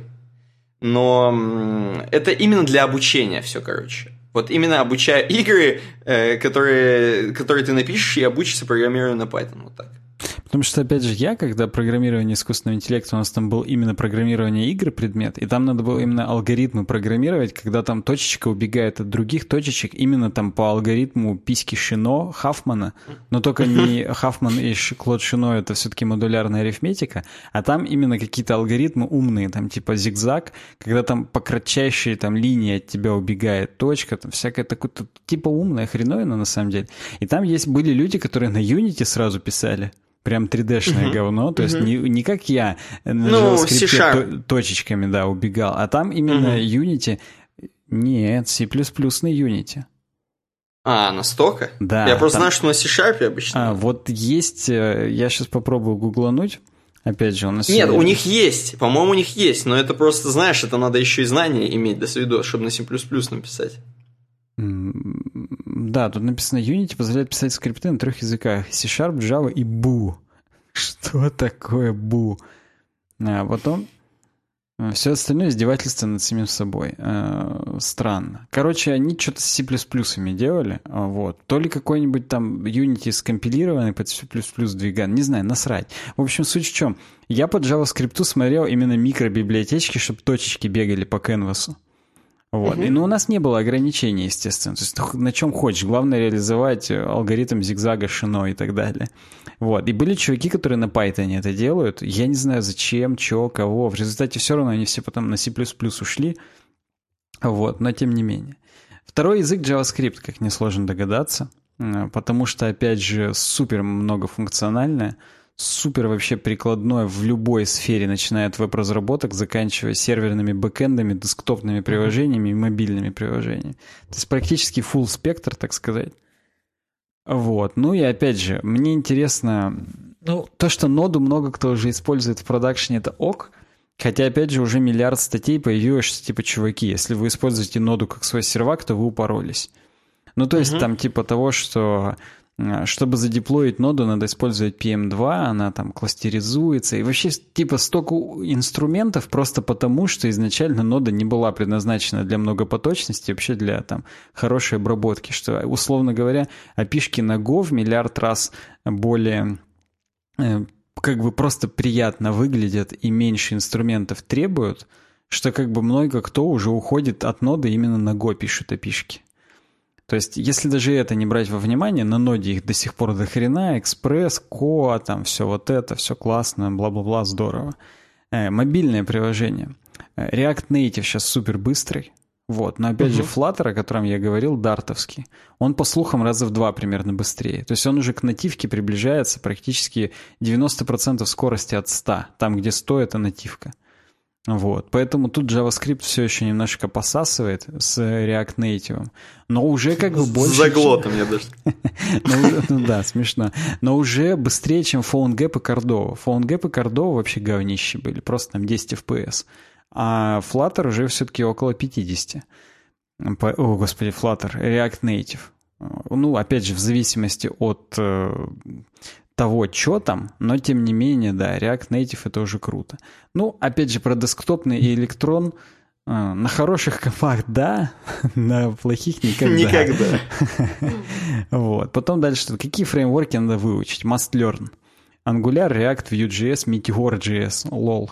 Meteor, Backbone, Polymer — это уже, знаешь, такой парад э, из геронтофилии. Да, практически, да, что-то с геронтофилией.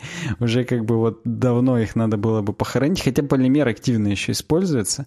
Вот. А Эмбера еще здесь нет. На Эмбере одно время iTunes был написан, постоянно буду это упоминать. Не знаю, на чем сейчас написано. Раньше был на Эмбере, по бреду. Э, вот. Ну и третий язык Go. То есть все это супер новиночка, несмотря на то, что официально он был релизнут аж в 12-м.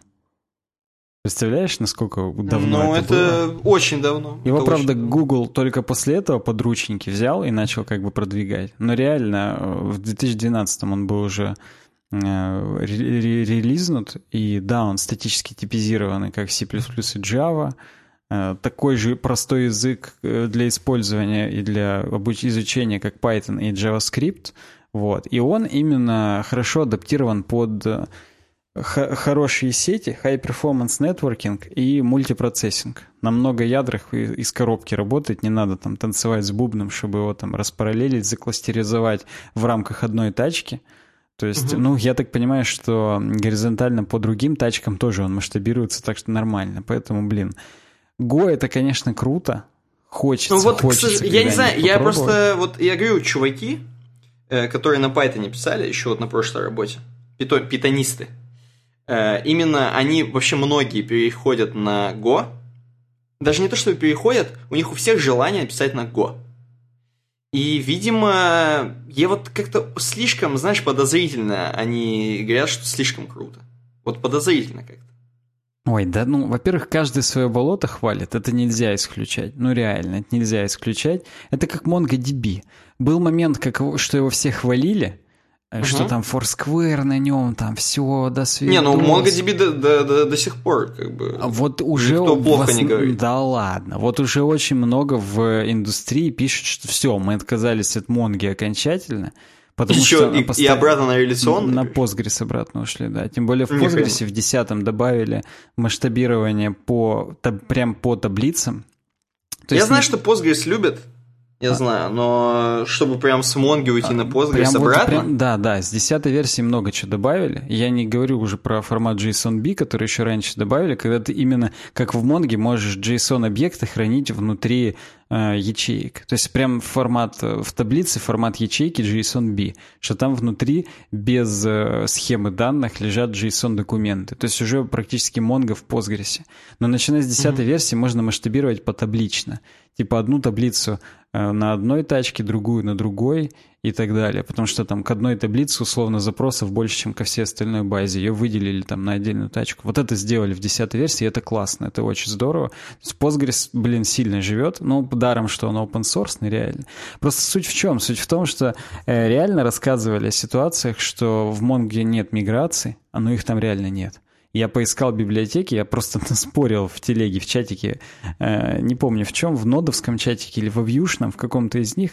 Э, я пытался защищать Монгу, и меня насовали прям по полной, потому что реально там нет миграции. То есть вот есть в продакшене уже прил, и, mm-hmm. и надо вдруг прогнать миграцию для того, чтобы у всех существующих каких-то э, записей добавить новое поле вдруг uh-huh. по какой-то причине. Потому что в любом случае, хоть мы и говорим, что Mongo, она скималась, все равно мы используем, например, в ноде Mongoose, да, библиотеку, которая делает схему для Монги.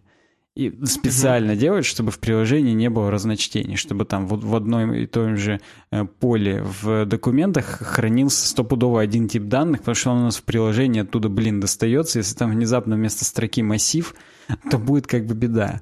То есть все равно мы делаем э, скиму э, для этой базы, а потом угу. надо прогнать миграцию, и нету нормальных решений, и все отваливается, и, короче, все уходят обратно на Postgres. Все вот эта истерия монговская для многих вещей прошла. Для сессии ее по-прежнему используют, для очень быстрого хранилища. Но, опять же, Redis угу. используют больше, потому что он весь в оперативке хранится. Он тупо быстрее, чем Mongo. Поэтому угу. тут как бы это сложно. И еще, кроме этого, э, есть такая тема, что вот я говорю, как же там Foursquare и так далее. Чуваки такие, да ты подожди, сейчас давай посмотрим. И, короче, почти все чуваки, которые использовали Mongo на старте, угу. у них в, во время их IPO один и тот же фонд, короче, их всех проспонсировал. И то есть угу. они практически по контракту должны были пиарить друг друга, пиарить Монгу, акцентировать внимание, что они ее юзают и так далее. То есть там, оказывается, не так все чисто и здорово, как я думал для себя изначально. То есть угу. там первоначальный пиар, он был именно такой э, целенаправленный, и они хотели прямо ее вывести как э, что-то хайповое и прикольное. Ну, то есть, опять же, для каких-то быстрых прототипов она реально классная. Там очень можно быстро накидать и так далее и тому подобное. Потом в жуткий Enterprise с ней уходить типа, типа неудобно. Я бы, опять же, если так уж быть честным, я бы очень хотел увидеть у нас в комментариях какие-то мнения обратные, которые сильно защищают Монгу и аргументированно. То есть прям какие-то там, опять же, истории из жизни, что-то такое. Было бы очень круто. Но ну, вот... на, не, ну знаешь, если на маленьких проектах, то тебе 100 миллионов таких э, сделают ну, не, не, не на маленьких, окей, но на средних проектах, на таких на средненьких.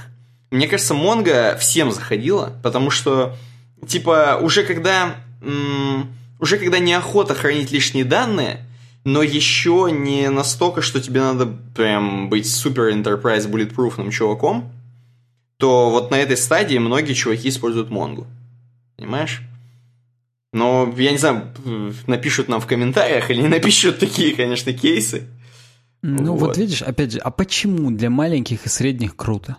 Просто потому что скималось и быстро можно ну, прототип да. накидать? Или почему-то, или потому что быстро. Но опять же, есть вещи и быстрее. То есть это все вот хочется бенчмарков каких-то. Угу. Вот. Просто потому что так сказать, модель данных на ну, фронте. Ну, удобно, можно говно пихать любое, хоть куда. Говно пихать. Я же представляю этот отдых на корпоративном сайте Тенген. Слушайте, нашу базу данных можно говно всякое пихать. Удобно, можно говно пихать. Да, да. Ну, это, это прикольно, но вот у нас-то тема про три языка. Э, Python, JavaScript, Go. Э, ставьте лайк, если какой-то из этих языков вам нравится. Вот. Тут в конце статьи еще даны старые инфографики про языки программирования. Там, во-первых, одна про «Властелин колец», ну и она так. тоже уже супер старая, там нету никаких ни Го, естественно, ничего. Угу. Вот. И там инфографика еще, где именно тест.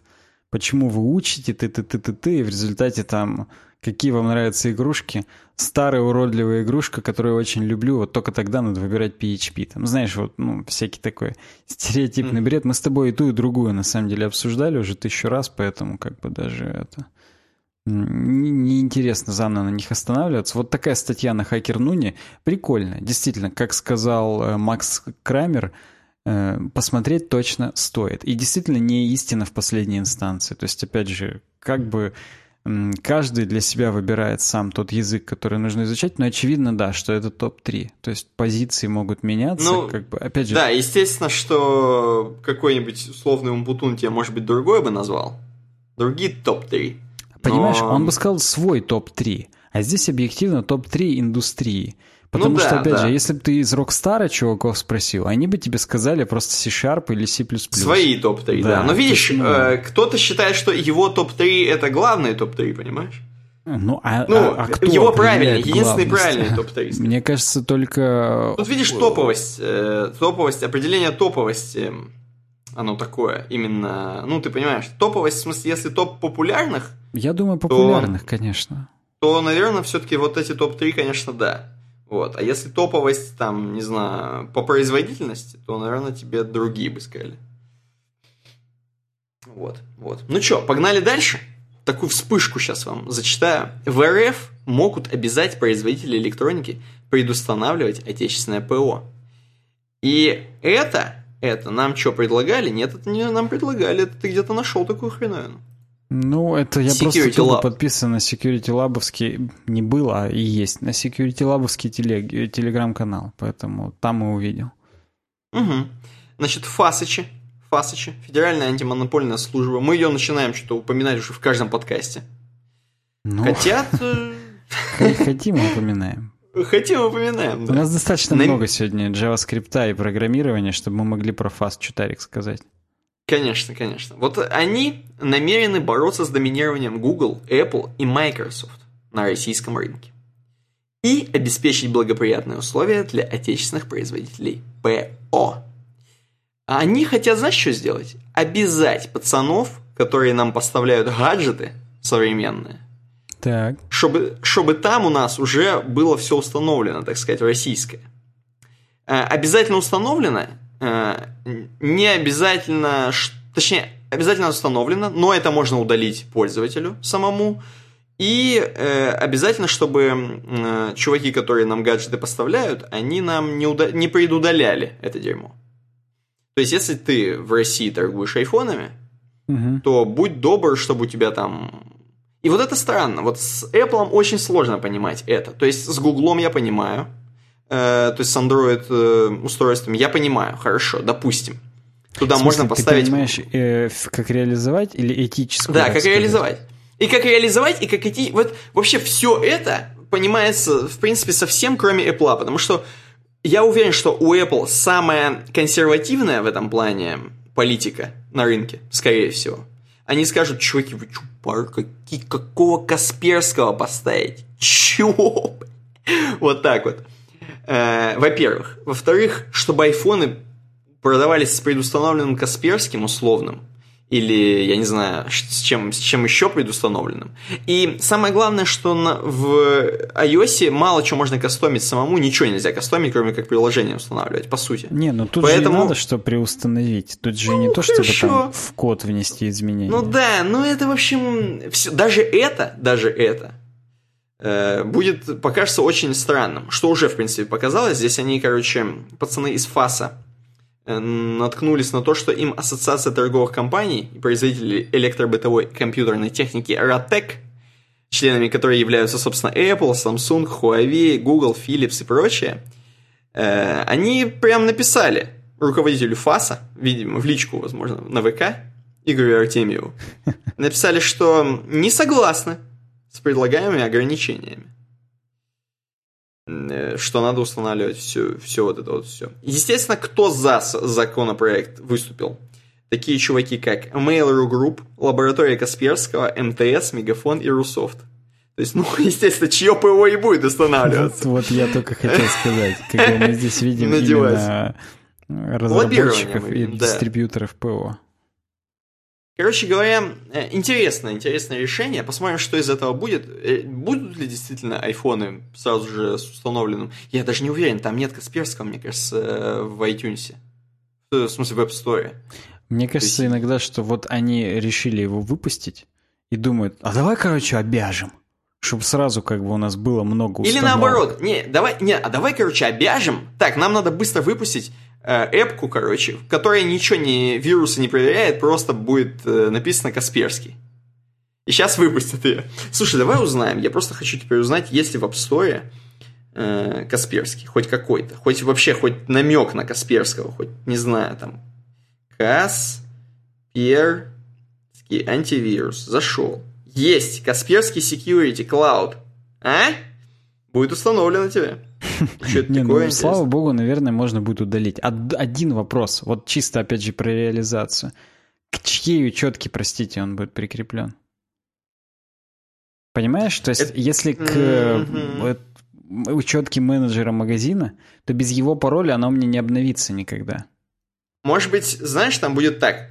А, типа, вот вы покупаете iPhone, мы сейчас вам установим Касперский антивирус.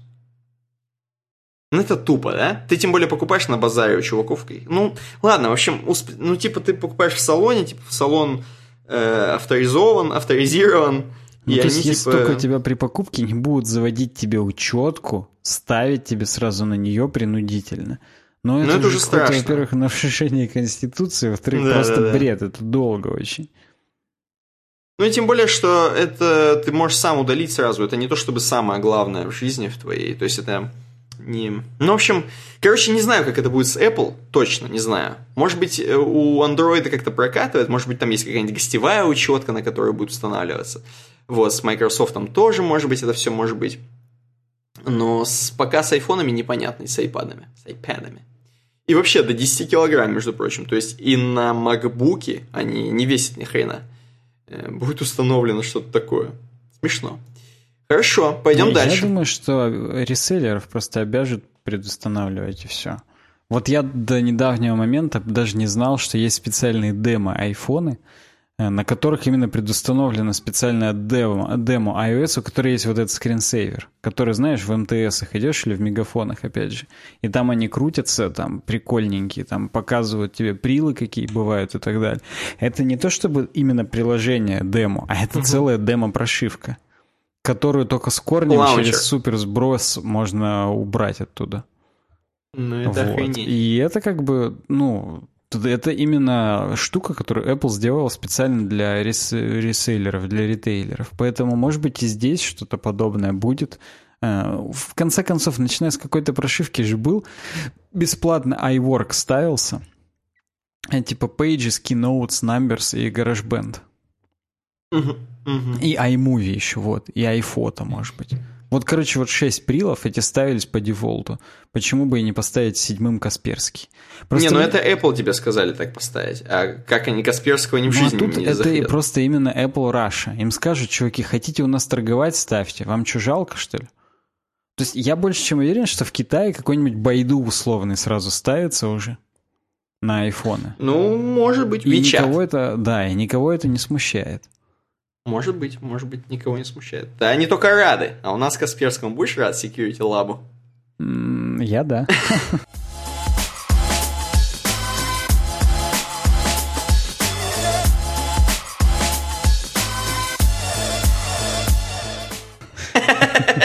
Ладно, короче, пацаны, э, перед тем, как Саня расскажет еще одну классную темку интересную, мне прям хочется узнать, что там дальше будет, я с нетерпением вам практически рекомендую зайти на uvdesign.ru slash about на страницу с контактами к нам на сайт.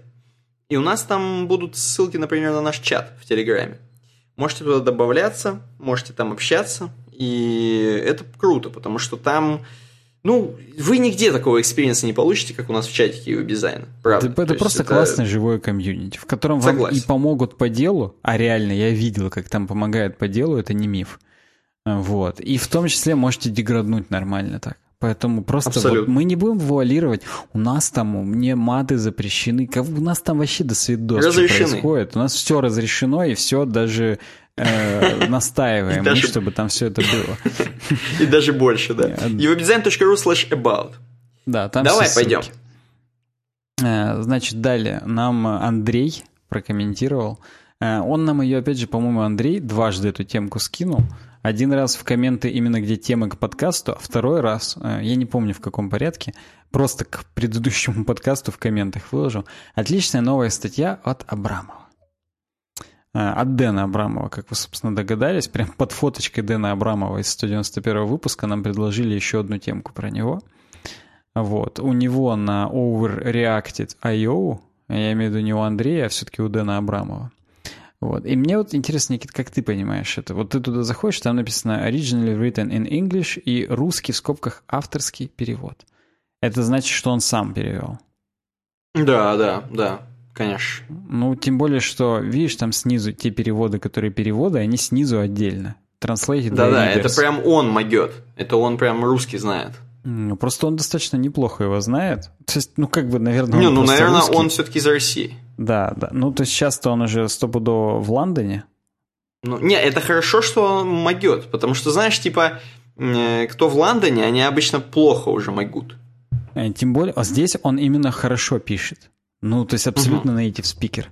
Потому что даже так. заголовок, в чем я не шарю в 2К18. То есть он, ему вот только еще 2К18 осталось здесь написать. И как бы, да, и максимальный мемолог Дэн Абрамов. В чем я шарю, это в мемах. так вот. А, ну и он пишет, что типа часто... Это, опять же, это полностью статья про него, как бы. Вот. Uh-huh. Но, во-первых, он такая яркая фигура э, разработки. Во-вторых, я его приводил в пример как э, топового фронтендера, что называется. Поэтому почему бы и не рассмотреть его статью про него же самого? Вот. Но он пишет, что его воспринимают часто как всезнайку, и типа, что на самом деле, говорит, э, я до хрена что не знаю. Ну, спрашивает, вообще зачем такое писать? Он говорит, ну, просто прикольно, типа, Почему бы и не написать? Он пишет еще, но ведь сайты делать это не в Мордор ходить. А это он к чему? К тому, что диаграммы типа фронтенд 2К18 по изощренности напоминают черновики Толкина. Вот, поэтому э, вот не, немногие вещи. Э, Unix и Bash. Я, говорит, знаю LS, CD и все, остальное, говорит, гуглю. Угу. Ну, почему? Не, ну, Это... ну, значит, либо он мало пишет, либо ему мало вообще нужно в командной строке что-то делать, потому что это же просто даже не, не обязательно э, учить наизусть, сидеть, заучивать, это же просто, типа, ты просто запоминаешь от, от количества использования. Да, да, то есть это именно когда ты 10к часов нарабатываешь на этом, в девопсных делах, ты уже таргет хоп-хоп-хоп делаешь и все. То есть просто, да, он не админит сервера, и почему бы и нет низкоуровневые языки. Я, говорит, конечно, понимаю, что в ассемблере можно прыгать по коду и манипулировать регистрами, но только в теории. Я, говорит, написал... написал Я что-то вспомнил, как мы прыгали по регистрам. А, это да, такое. да, это, конечно, незабываемый опыт, если честно. Я написал пару строк C, э, могу задереференсить указатель, но ручное управление памятью — это темный лес. До раз как-то руки не дошли. Да, раз, полный. Ну, я помню только, что move ds собака дата, move ds ax вот это. Move as собака дата, move ds ax, да. Ну, да, я это тоже помню. Помню, что x это больше, там типа 16-разрядный или 8-разрядный, а s это там 4-разрядный или 8. Ну, короче, в два раза меньше, чем x регистр. Э, сети. Я знаю, что у компьютеров есть IP-адреса, и что DNS позволяет находить хосты по доменам. Есть протоколы типа TCP-IP, которые дают нам абстракцию над ненадежными соединениями. Глубже я не вникал. Смешно. Честно, вот э, приятно осознавать, что ты в чем-то шаришь лучше, чем Дэн Абрамов, да? Не знаю, как тебе, мне, мне чуть-чуть приятно, да. Приятненько, да? Вообще нормально, подщекачивает аж. Кстати, там, где топ-3 программing languages про Go, э, Docker и Kubernetes на Go написано. Mm, ну, вот. Это там как плюс Go, что типа вообще вся контейнерная виртуализация, она на Go, и как бы это круто. Вот. Ну и здесь, собственно, Дэн Абрамов пишет, что никогда не использовал Docker или Kubernetes, в скобках, а они mm-hmm. как-то связаны. Похоже на способ предсказуемо запускать и изолировать виртуал машин, Вопросительный знак. Ну, вот ну, тоже. Кстати, странно, что он это не запускал. Это-то я думал, как раз он ну, понимаешь, постоянно э, делает. Он, видимо, работает именно, ну, мы знаем, да, что он, кажется, в Фейсбуке работает. Там за них уже все это делают. Зачем? Запущено уже все? Конечно, там Нет, все ну... контейнеры крутятся уже. Ну ладно, допустим. Он только в, в GitLab пушит и все. И у него уже сразу собирается, там все везде крутится, он только тестит и все. Ну, то есть сайт-проект он никакие не делает? Ну... Типа для себя что-нибудь? Ну, Потому что зачем это надо все-таки там... заворачивать? Он, мне кажется, да любой его сайт-проект работает с внешними IP-шками, внешними базами данных. Нет, типа хорошо, ладно так. А просто ты взял проект чей-то, он, завер... он завер... завертан у тебя уже. Тебе же надо чей-то проект развернуть. Ну, ну смотри, то есть, типа, не обязательно свое дерьмо. Обычно что завернуто? Обычно завернуто, когда есть база данных. Мне кажется, 99% докер-контейнеров заворачиваются в контейнер не просто потому, что там сложный скрипт для запуска, а потому что там есть еще такой софт, как базы данных отдельные, какие-то для кэшей штуки и так далее. То есть именно это не просто апка, а именно апка угу. с присадками со всеми, типа там бэкэнд, ну, Да, там все вообще. Да, да, да. Поэтому, мне кажется, единственное, что он э, берет, как ну, чужие проекты, это именно фронтовые части какие-то. Ну, или, может быть, да. Или уже целые библиотеки. И опять же, они уже где-то захостены, и как бы ему насрать. То есть он именно девопсовскими вещами, видимо, вообще не занимается, и как бы, ну, почему бы и нет? То есть, ну... Угу. Serverless. Тоже не пробовал, бэкэндом я только занимался 5 лет назад, и мне не очень понятно, как именно лямбда эту модель меняют. Ну, в serverless я тоже не шарю, поэтому как бы не знаю. Во всем остальном, кстати, я шарю же, да? О том, о чем я говорил. Смешно. Kubernetes. А, в Kubernetes особенно. Э, микросервис. Если я правильно понял, это просто смерть монолиту. Не пробовал, не знаю, в чем плюсы и минусы на практике. Э, плюсы в том, что можно масштабировать разные микросервисы по-разному. Когда у тебя монолит, тебе все приходится масштабировать из-за одного какого-то блока. А так бы ты выделил его в микросервис, несмотря на то, что это супер нагруженный, но это микросервис, потому что архитектурно это а, отдельно, так сказать, утилитарный сервис, который только одну какую-то штуку выполняет. Python. Тут немножко стыдно. Я работал на питоновом бэкэнде пару лет, но так и не разобрался толком в языке. Например, семантика импортов для меня все еще загадка. Вот угу. прочитал бы он статью про топ-3 языка программирования, он бы и докер с кибернетисом подучил, и Python. Нодовые бэкэнды. Я работал с нодой со стороны фронтенд тулинга, но я понятия не имею, как общаться из ноды с базой данных или сделать нормальный бэкэнд на ней. Даже с реактовыми вещами типа Next я не ходил дальше Hello World. Приятно, mm-hmm. приятно осознавать. Нативная разработка. Я как-то пытался выучить Objective-C, но забил. До Swift не добрался, с Java не сложилось. Хотя в скобках, в скобках, хотя после C-Sharp я бы, наверное, в ней разобрался. А он именно, оказывается, C-Sharpыч. Кроме JavaScript, он именно C-Sharpыч хорошо знал всегда. Mm, нифига. Прикольно, да. Алгоритмы. Если я выспался, я, наверное, могу написать сортировку пузырьком или квиксорт. И то, в скобках, если очень хорошо выспался.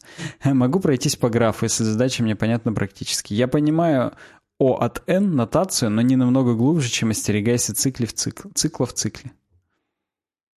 Ну, алгоритмы, мне кажется, вот их именно пробитые инженеры, так скажем, знают. Вот, а все остальные используют функциональные библиотеки типа Лодеша. Там как-то это все реализовано и насрать. Как, да? Угу. Ну, что-то он тут до хрена не знает, я просто промотал вниз. И тут он... Что он не написал реально там? Как, не знаю, как шнурки завязывать, что нибудь Пельмени, как говорить. Функциональные языки. Я не пишу бегло ни на одном традиционно функциональном языке, если, конечно, вы не относитесь к ним JavaScript. Вообще бегло я пишу только на JavaScript и C-Sharp, и то C-Sharp я уже подзабыл. Чтобы продраться через код, написанный на Lisp, Haskell или наследниках э, ML, мне требуется усилие. Но тут как бы он не одинок, я думаю. Он усилич, получается. А он усилич, да. Функциональная терминология. Я не погружался глубже map и reduce. Мне трудно запомнить моноиды, функторы и так далее. С монадой я вроде разобрался, но, может быть, мне показалось. Смешно. Э, современный CSS. Пока я не знаю Flexbox и Grid, пилю на флотах. Приятно осознавать. Так там дальше еще круче. Ну, согласен, да. Методологии CSS. Я знаком с BEM в смысле конвенции, но не разбирался в ООО CSS и подобных. Э, не разбирался. Корс. Вот это хорошо. Это тоже приятно осознавать, да. От этих ошибок у меня холодный пот. Я знаю, что надо просто ставить правильные заголовки, но когда-то я убил на это кучу времени. Каждый, мне кажется, чувак, э, который работал с самописными опишками или сам писал опишки и хостил их где-то, не пойми как, сталкивался с Корс.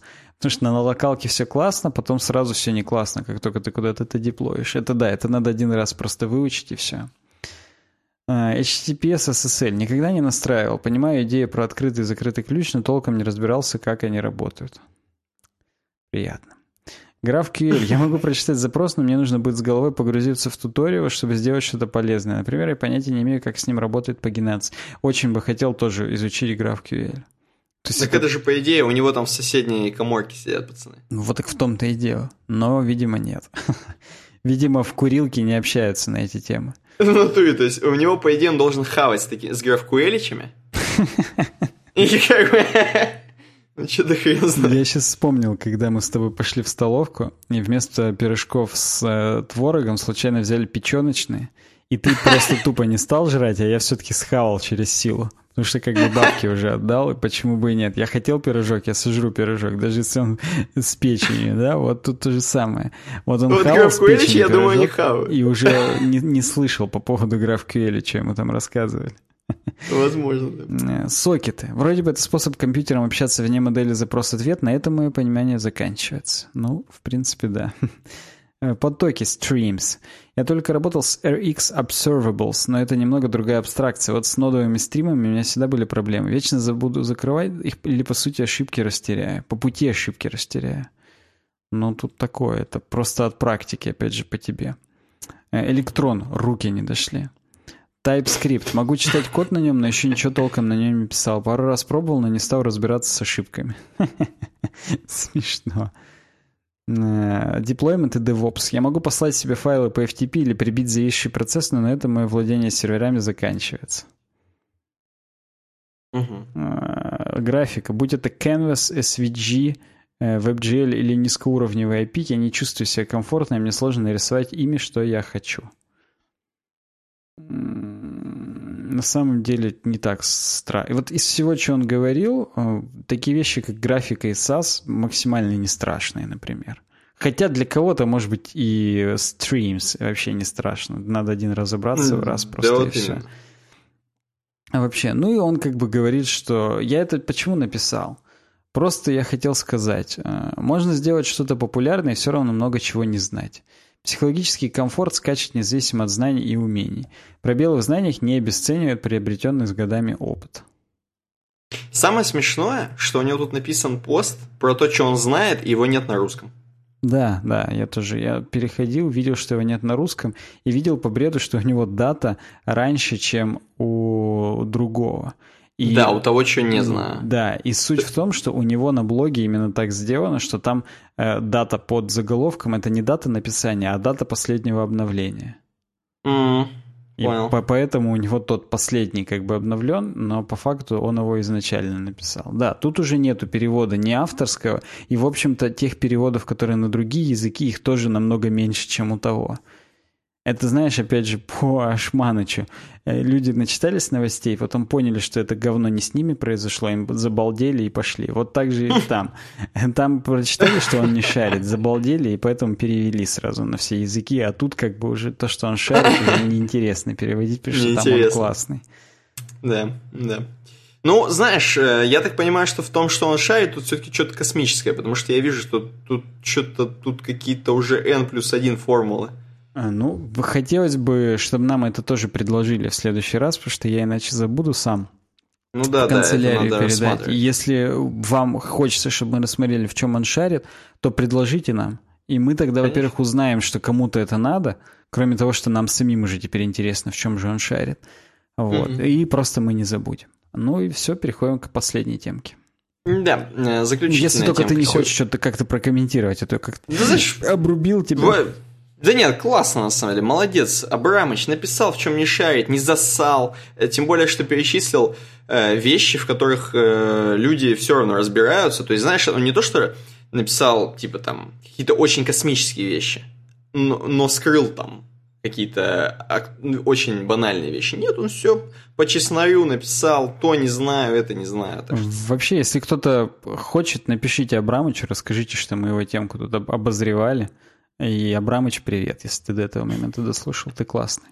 Если ты все-таки знаешь русский, как native speaker. Да-да-да. Э, Супер Ярик прокомментировал. Камера, мотор, биг дейта. Как киностудии ищут новые фильмы с помощью ИИ. ИИ. Короче говоря, на самом деле темка-то такая, достаточно новостная. Просто, знаешь, темка, чтобы ее по радио, по какому-нибудь, вот э, в какой-нибудь обед – быстренько рассказать, типа, новости игровой индустрии, только новости там кино, новости IT. Короче, здесь просто рассказывается, что есть классные стартапы, которые обсчитывают бигдейту различную и могут на основе этого делать какие-то анализы. Угу. Не в смысле те анализы, которые вы сдаете там иногда в баночках. Те анализы вот. хоть кто может делать. А анализы по поводу кино. По поводу кино, по поводу успешности кино, по поводу аудитории кино, вот этого всего. Вот эти вот циферки могут выдавать. Математику чистейшую. Значит, короче говоря, есть, допустим, стартап, который может считать Big Data на основе сценариев. Здесь перед этим есть предисловие про то, что всякие разные фильмы провалились, а разные фильмы удались, и хотелось бы иногда высчитывать вообще, как гадалка практически, нагадать, какой же фильм провалится, а какой принесет бабло. И вот, например, Хан Соло, кстати говоря, от Walt Disney, э, есть такая компания Walt Disney, если вы не знали. И она э, снимает такую франшизу, как Звездные войны, да. Э, не будем говорить, э, что она снимала, что она раньше не снимала, э, как бы э, эту франшизу. Теперь снимает. И вот Хан Соло фильм, между прочим, достаточно сильно провалился по баблу, хоть и кажется, что недостаточно сильно, но я так предполагаю, они хотели заработать все-таки на этом. Да, но получилось, что они в минус. Что ожидали. Может быть, для кого-то это супер успех, а для них это полный отстой. Ну, для Никиты Михалкова, я думаю, был бы успех с 250 миллионов до 213 хотя бы отбиться. Ну да. Но для Волта Диснея это никак. Вот никак. Такое вообще вот для них, я думаю, не очень хорошо. Тем более, это, понимаешь, это в прокате. Они, может быть, на блюриках еще 200 миллионов заработали и, в общем-то, окупились. Нет, конечно, я думаю, окупились, но они, наверное, других цифр ожидали. Цифр. Да, весь мерч, какой-нибудь Лего Хан Соло, вот это, ну это до свидос же, что там. То есть ну это, да. конечно, да. Лего Хан Соло. Я только Хан что Соло это и там. сказал. А, ты Лего, да, сказал? Да, да. Не, ну тогда э, там еще какой-нибудь Хан Соло, там, я не знаю, еще какие-нибудь игрушки. Там Лего же Хан миллион- Соло. Ну, Лего Хан Соло. Короче говоря, смотри. А, игра, допустим, опять же, какая-нибудь там. э, Причем Лего от Travel Tales, да, от Лего Хан Соло игра. Да, короче, ладно. Э, Смотри, э, есть стартап ScriptBook, который может посчитать, э, взять туда, загрузить PDF-очку, и он тебе скажет, что у тебя кто вообще по сюжету, в PDF-очке написан э, сценарий. Э, Значит, по сценарию он тебе скажет вообще кто, что, как. Э, на- даже практически он тебе рейтинг твоего кино сразу скажет. Он скажет тебе вообще, какого это жанра кино. Да ладно, ты не знал, как я писал сценарий какого у тебя. Просто рок играем. Вот. Слушай, я представил себе, что чуваки, которые просто рок играют, они не знают даже на самом деле, что они играют. Поэтому ну просто рок. Вот. Они Знаешь, даже тебе... спрашиваешь, а он, «А я рок играю, просто Я в рок». перьях уходит после этого и в блестках. Вот. Он тебе скажет, значит, каких лучше использовать э, актеров. Он тебе, в общем, подскажет э, по твоему Каких сценарию. актеров даже испо- Это прикольно, это интересно. Да-да-да, в общем, достаточно прикольная тема. И э, прикольная тема э, в том, что вот эта хреновина скриптбук, она м, сначала обучалась на каком-то, на 6 тысяч с половиной существующих сценариев. Столько кино. бывает вообще в мире? Это не очень много, это не очень. 6, 6500 сценариев это мало, это ноль сценариев. Ну ладно. Вот. А, Мне кажется, это даже не big data. Ну, что такое 6500? Ну, типа... ну ладно, внутри это big data, так если посчитать, подумать, что Да, это каждый сценарий. до хрена, я думаю. По символам, да, да, да, да, да, да, да. Это так-то до хрена, но по сути 6500 кино это, ну, наверное, не знаю, за два года столько выходит. Да ты серьезно, что ли? Да ты, мне кажется, просто топ 250 фильмов, это и то не 6500. Это всего 250. Короче, ладно. Все, подожди. 6500, в общем. Ну ладно, 6500, допустим, достаточно многовато. Потом они прогнали все фильмы Sony от компании Sony. И она очень точно показала, ну уже вышедшие, она очень точно показала, что провалилось и что не Я провалилось. просто представил, что там у сценариев как бы заголовки есть, и он просто по заголовкам спарсился им бипит. И он пошел на кинопоиск, постучался, сказал, сколько оценка да. удалось. Не-не-не, он именно по сюжету, по сюжету. То есть PDF-ки загрузили от Sony. И очень точно выдал. Поэтому это умная хреновина. И было бы хорошо, типа, вообще бы загружать в такую штуку свой сценарий. Например, короче, ну, есть, конечно, разные по-разному. То есть, например, вот про La La Land он сказал, что все равно круть, классный фильм, но он немножко недо- недооценил, потому что La La Land он все-таки очень хорошо продался.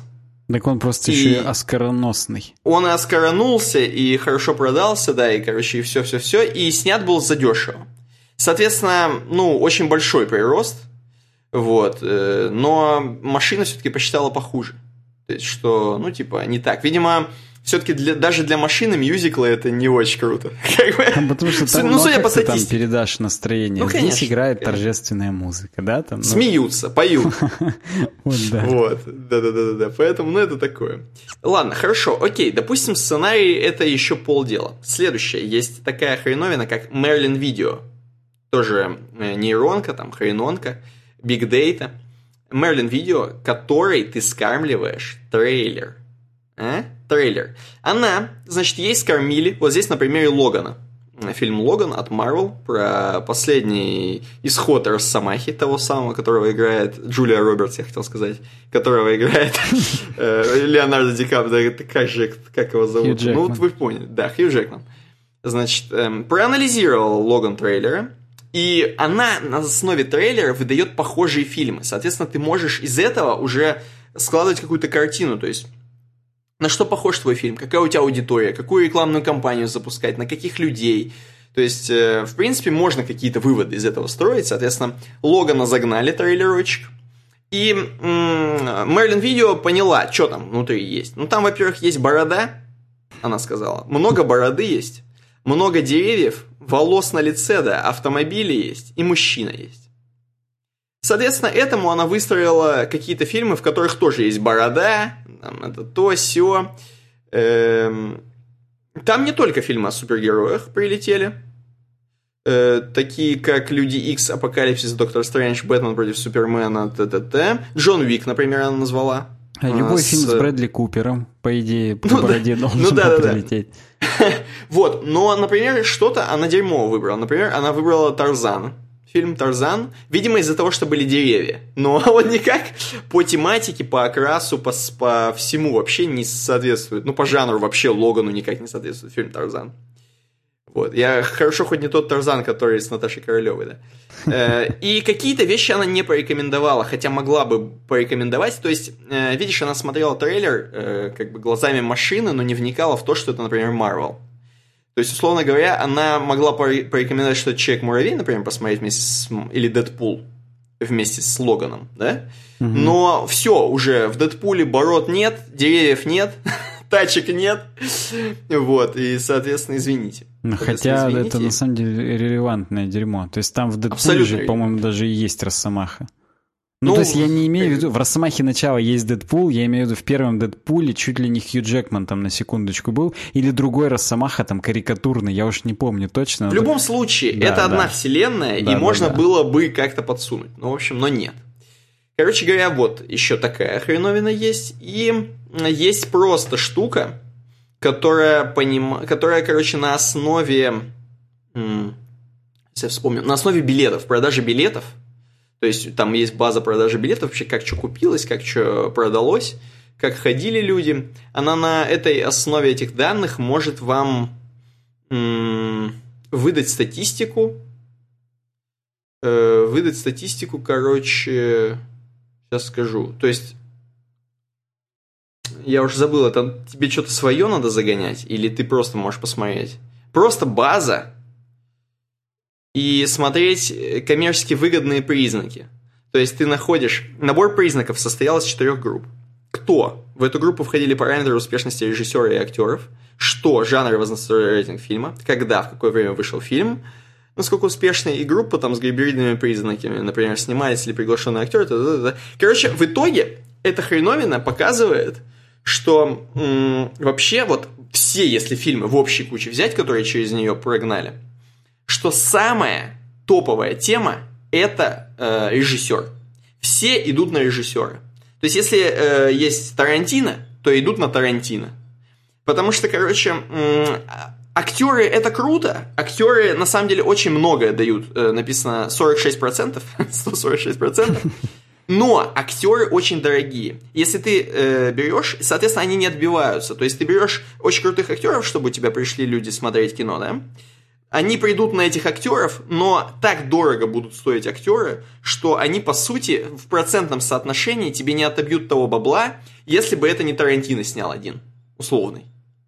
То есть э, режиссер все решает. Э, все идут, короче, на него, соответственно, ну, конечно же, на актеров, а там дальше уже остальное, там, э, вообще их мало волнует остальное, по сути говоря, потому что все смотрят вот на это. Ну и, собственно, все. Вот в принципе, неожиданность, вот... да. То есть я-то всегда думал, что на актеров идут. Ну, то есть ну, на них идут, как, идут, потребитель, но... да. То есть понятно, угу. что как продавец, так сказать, в актеров, видимо, вкладываться не так важно. Ну, то есть, как ты, собственно, и сказал, да, да. Да, да просто дороговато в них вкладываться. В них хочется вкладываться. Если у тебя бюджет позволяет, конечно, надо вкладываться и для всего, для маркетинга, и чтобы люди пошли и знакомые морды, и в том числе, опять же, как у Дудя, у Шулера было про то, что в том числе и актеры знаменитые, скорее всего, хорошо играют.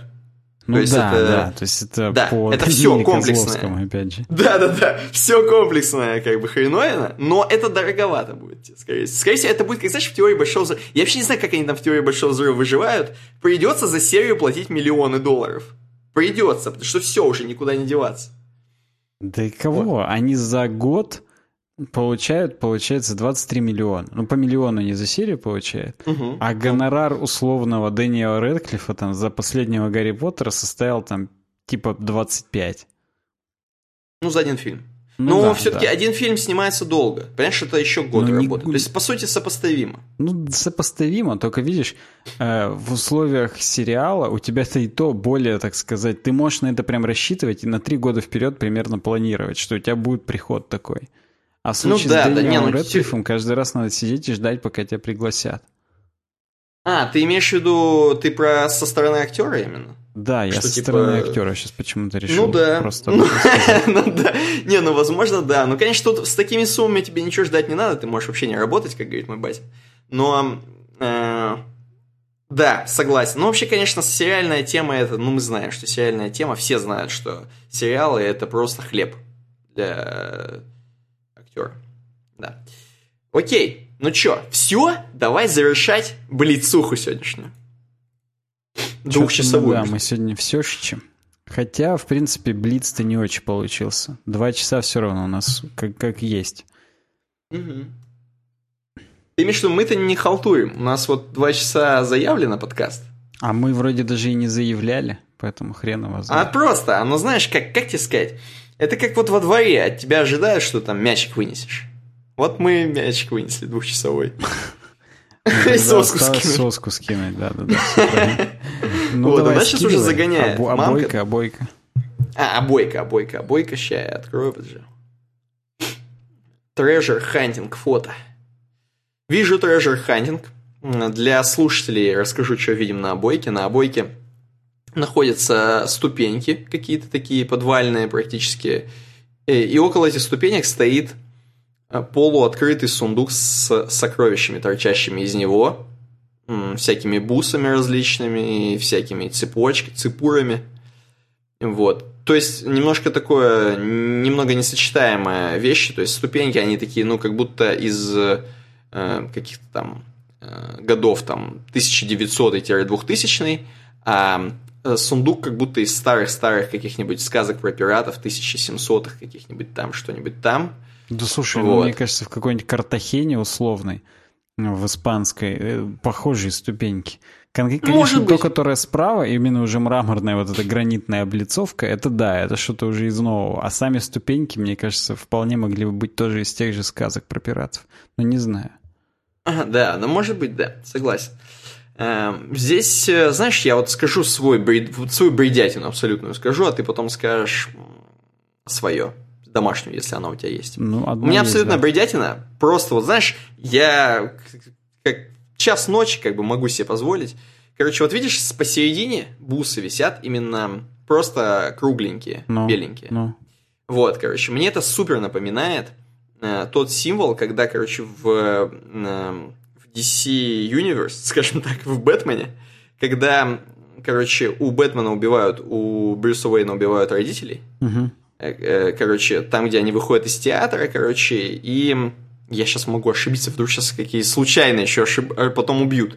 Меня же вместо родителей Брюса Уэйна. Короче, они вышли, значит, и на них напал, типа, то ли заказано, то ли не заказано, никто не знает, или, может быть, кто-то уже знает. Э, Короче, на них вор там нападает, типа, и пытается у них отнять бабло, и, короче, в итоге он там застреливает и батю, и матю. И у мамы Брюса Уэйна, короче, у нее на шее висят вот эти бусы, вот такие же точно. И они, короче, как-то она там падает, может быть, он хватает ее за эти бусы, и они именно рассыпаются вот так до свидосно. Вот, короче, э, а теперь, э, продолжая метафору про подкаст, э, вот эти бусы, которые рассыпаются, когда их кто-то хватает, это наши темки подкастовые. Вот. А тот, кто их хватает, это, короче, наш слушатель. Он напал практически на нас с тобой, схватил эти бусы, они рассыпались, эти темки. И, короче, все. А потом за этим слушателем, естественно, придет Бэтмен. Как бы через лет 20. Вот. Ну, в принципе, все. У меня, у меня все. Не, у ну тебя это что? хорошее, это хорошее. У меня другая. У меня, видишь, справа от этих бусов э, на цепочке кольцо. О, вот это еще лучше. Я боюсь, что это еще лучше, чем у меня вариант. Вот. И наш подкаст — это кольцо всевластия. Это то кольцо, ко- тот подкаст, который объединит их всех. Э, Вот. И в следующих подборках на Хабре мы уже повыше все-таки будем. Потому что подкаст Согласен. всевластия все-таки. Но мы э, самую злобу заточим в него. Вот ос- в этот выпуск мы ее уже заточили. Хотя мы и в каждый пытаемся ее заточить, но тут уже как бы прям да. Потому что one podcast to rule them all. И вот, вот это, это он, да? Вот Все эти звенья, это темки. И pre-шоу, оно проявляется только когда Баблинский поднести к кольцу, оно как узорчики проявляются на нем. И вот это pre-шоу на самом деле, потому что только для патронов доступно. Напоминаю, четверть okay. подкаста вы про бабло, четверть подкаста слушал про КБ только потому, что это ваш земляк, какого хрена? Вот такого хрена, просто потому что хотим. Ну Спасибо всем, кто нас прослушал. Я надеюсь, этот 193 выпуск выйдет в пятницу все-таки по расписанию, так сказать, а не через полнедели, как это Ну, это достаточно быстро. То есть это достаточно... То есть если сегодня вторник и люди сегодня слушают, то в пятницу уже новая да, порция подкаста. Я надеюсь, что даже соскучиться не успеют, и это как-то даже прикольно будет. Люди будут думать, что снова Новый год. Вот. Да. По да. Поэтому это мы должны радость дарить. Несмотря на то, что мы злобу заточили, мы ее как радость маскируем. Вот. И да, поэтому подписывайтесь на нас во всех соцсетях, в Фейсбуке, в Твиттере. В Google Плюсе хотел сказать, но нет, все, в Google Плюсе не подписывайтесь. Вконтакте и в э, Телеграме. В Телеграме у нас здорово. uwebdesign.ru slash есть все ссылки. Поддерживайте нас где хотите, читайте описание ролика. Увидимся уже через неделю и всем пока.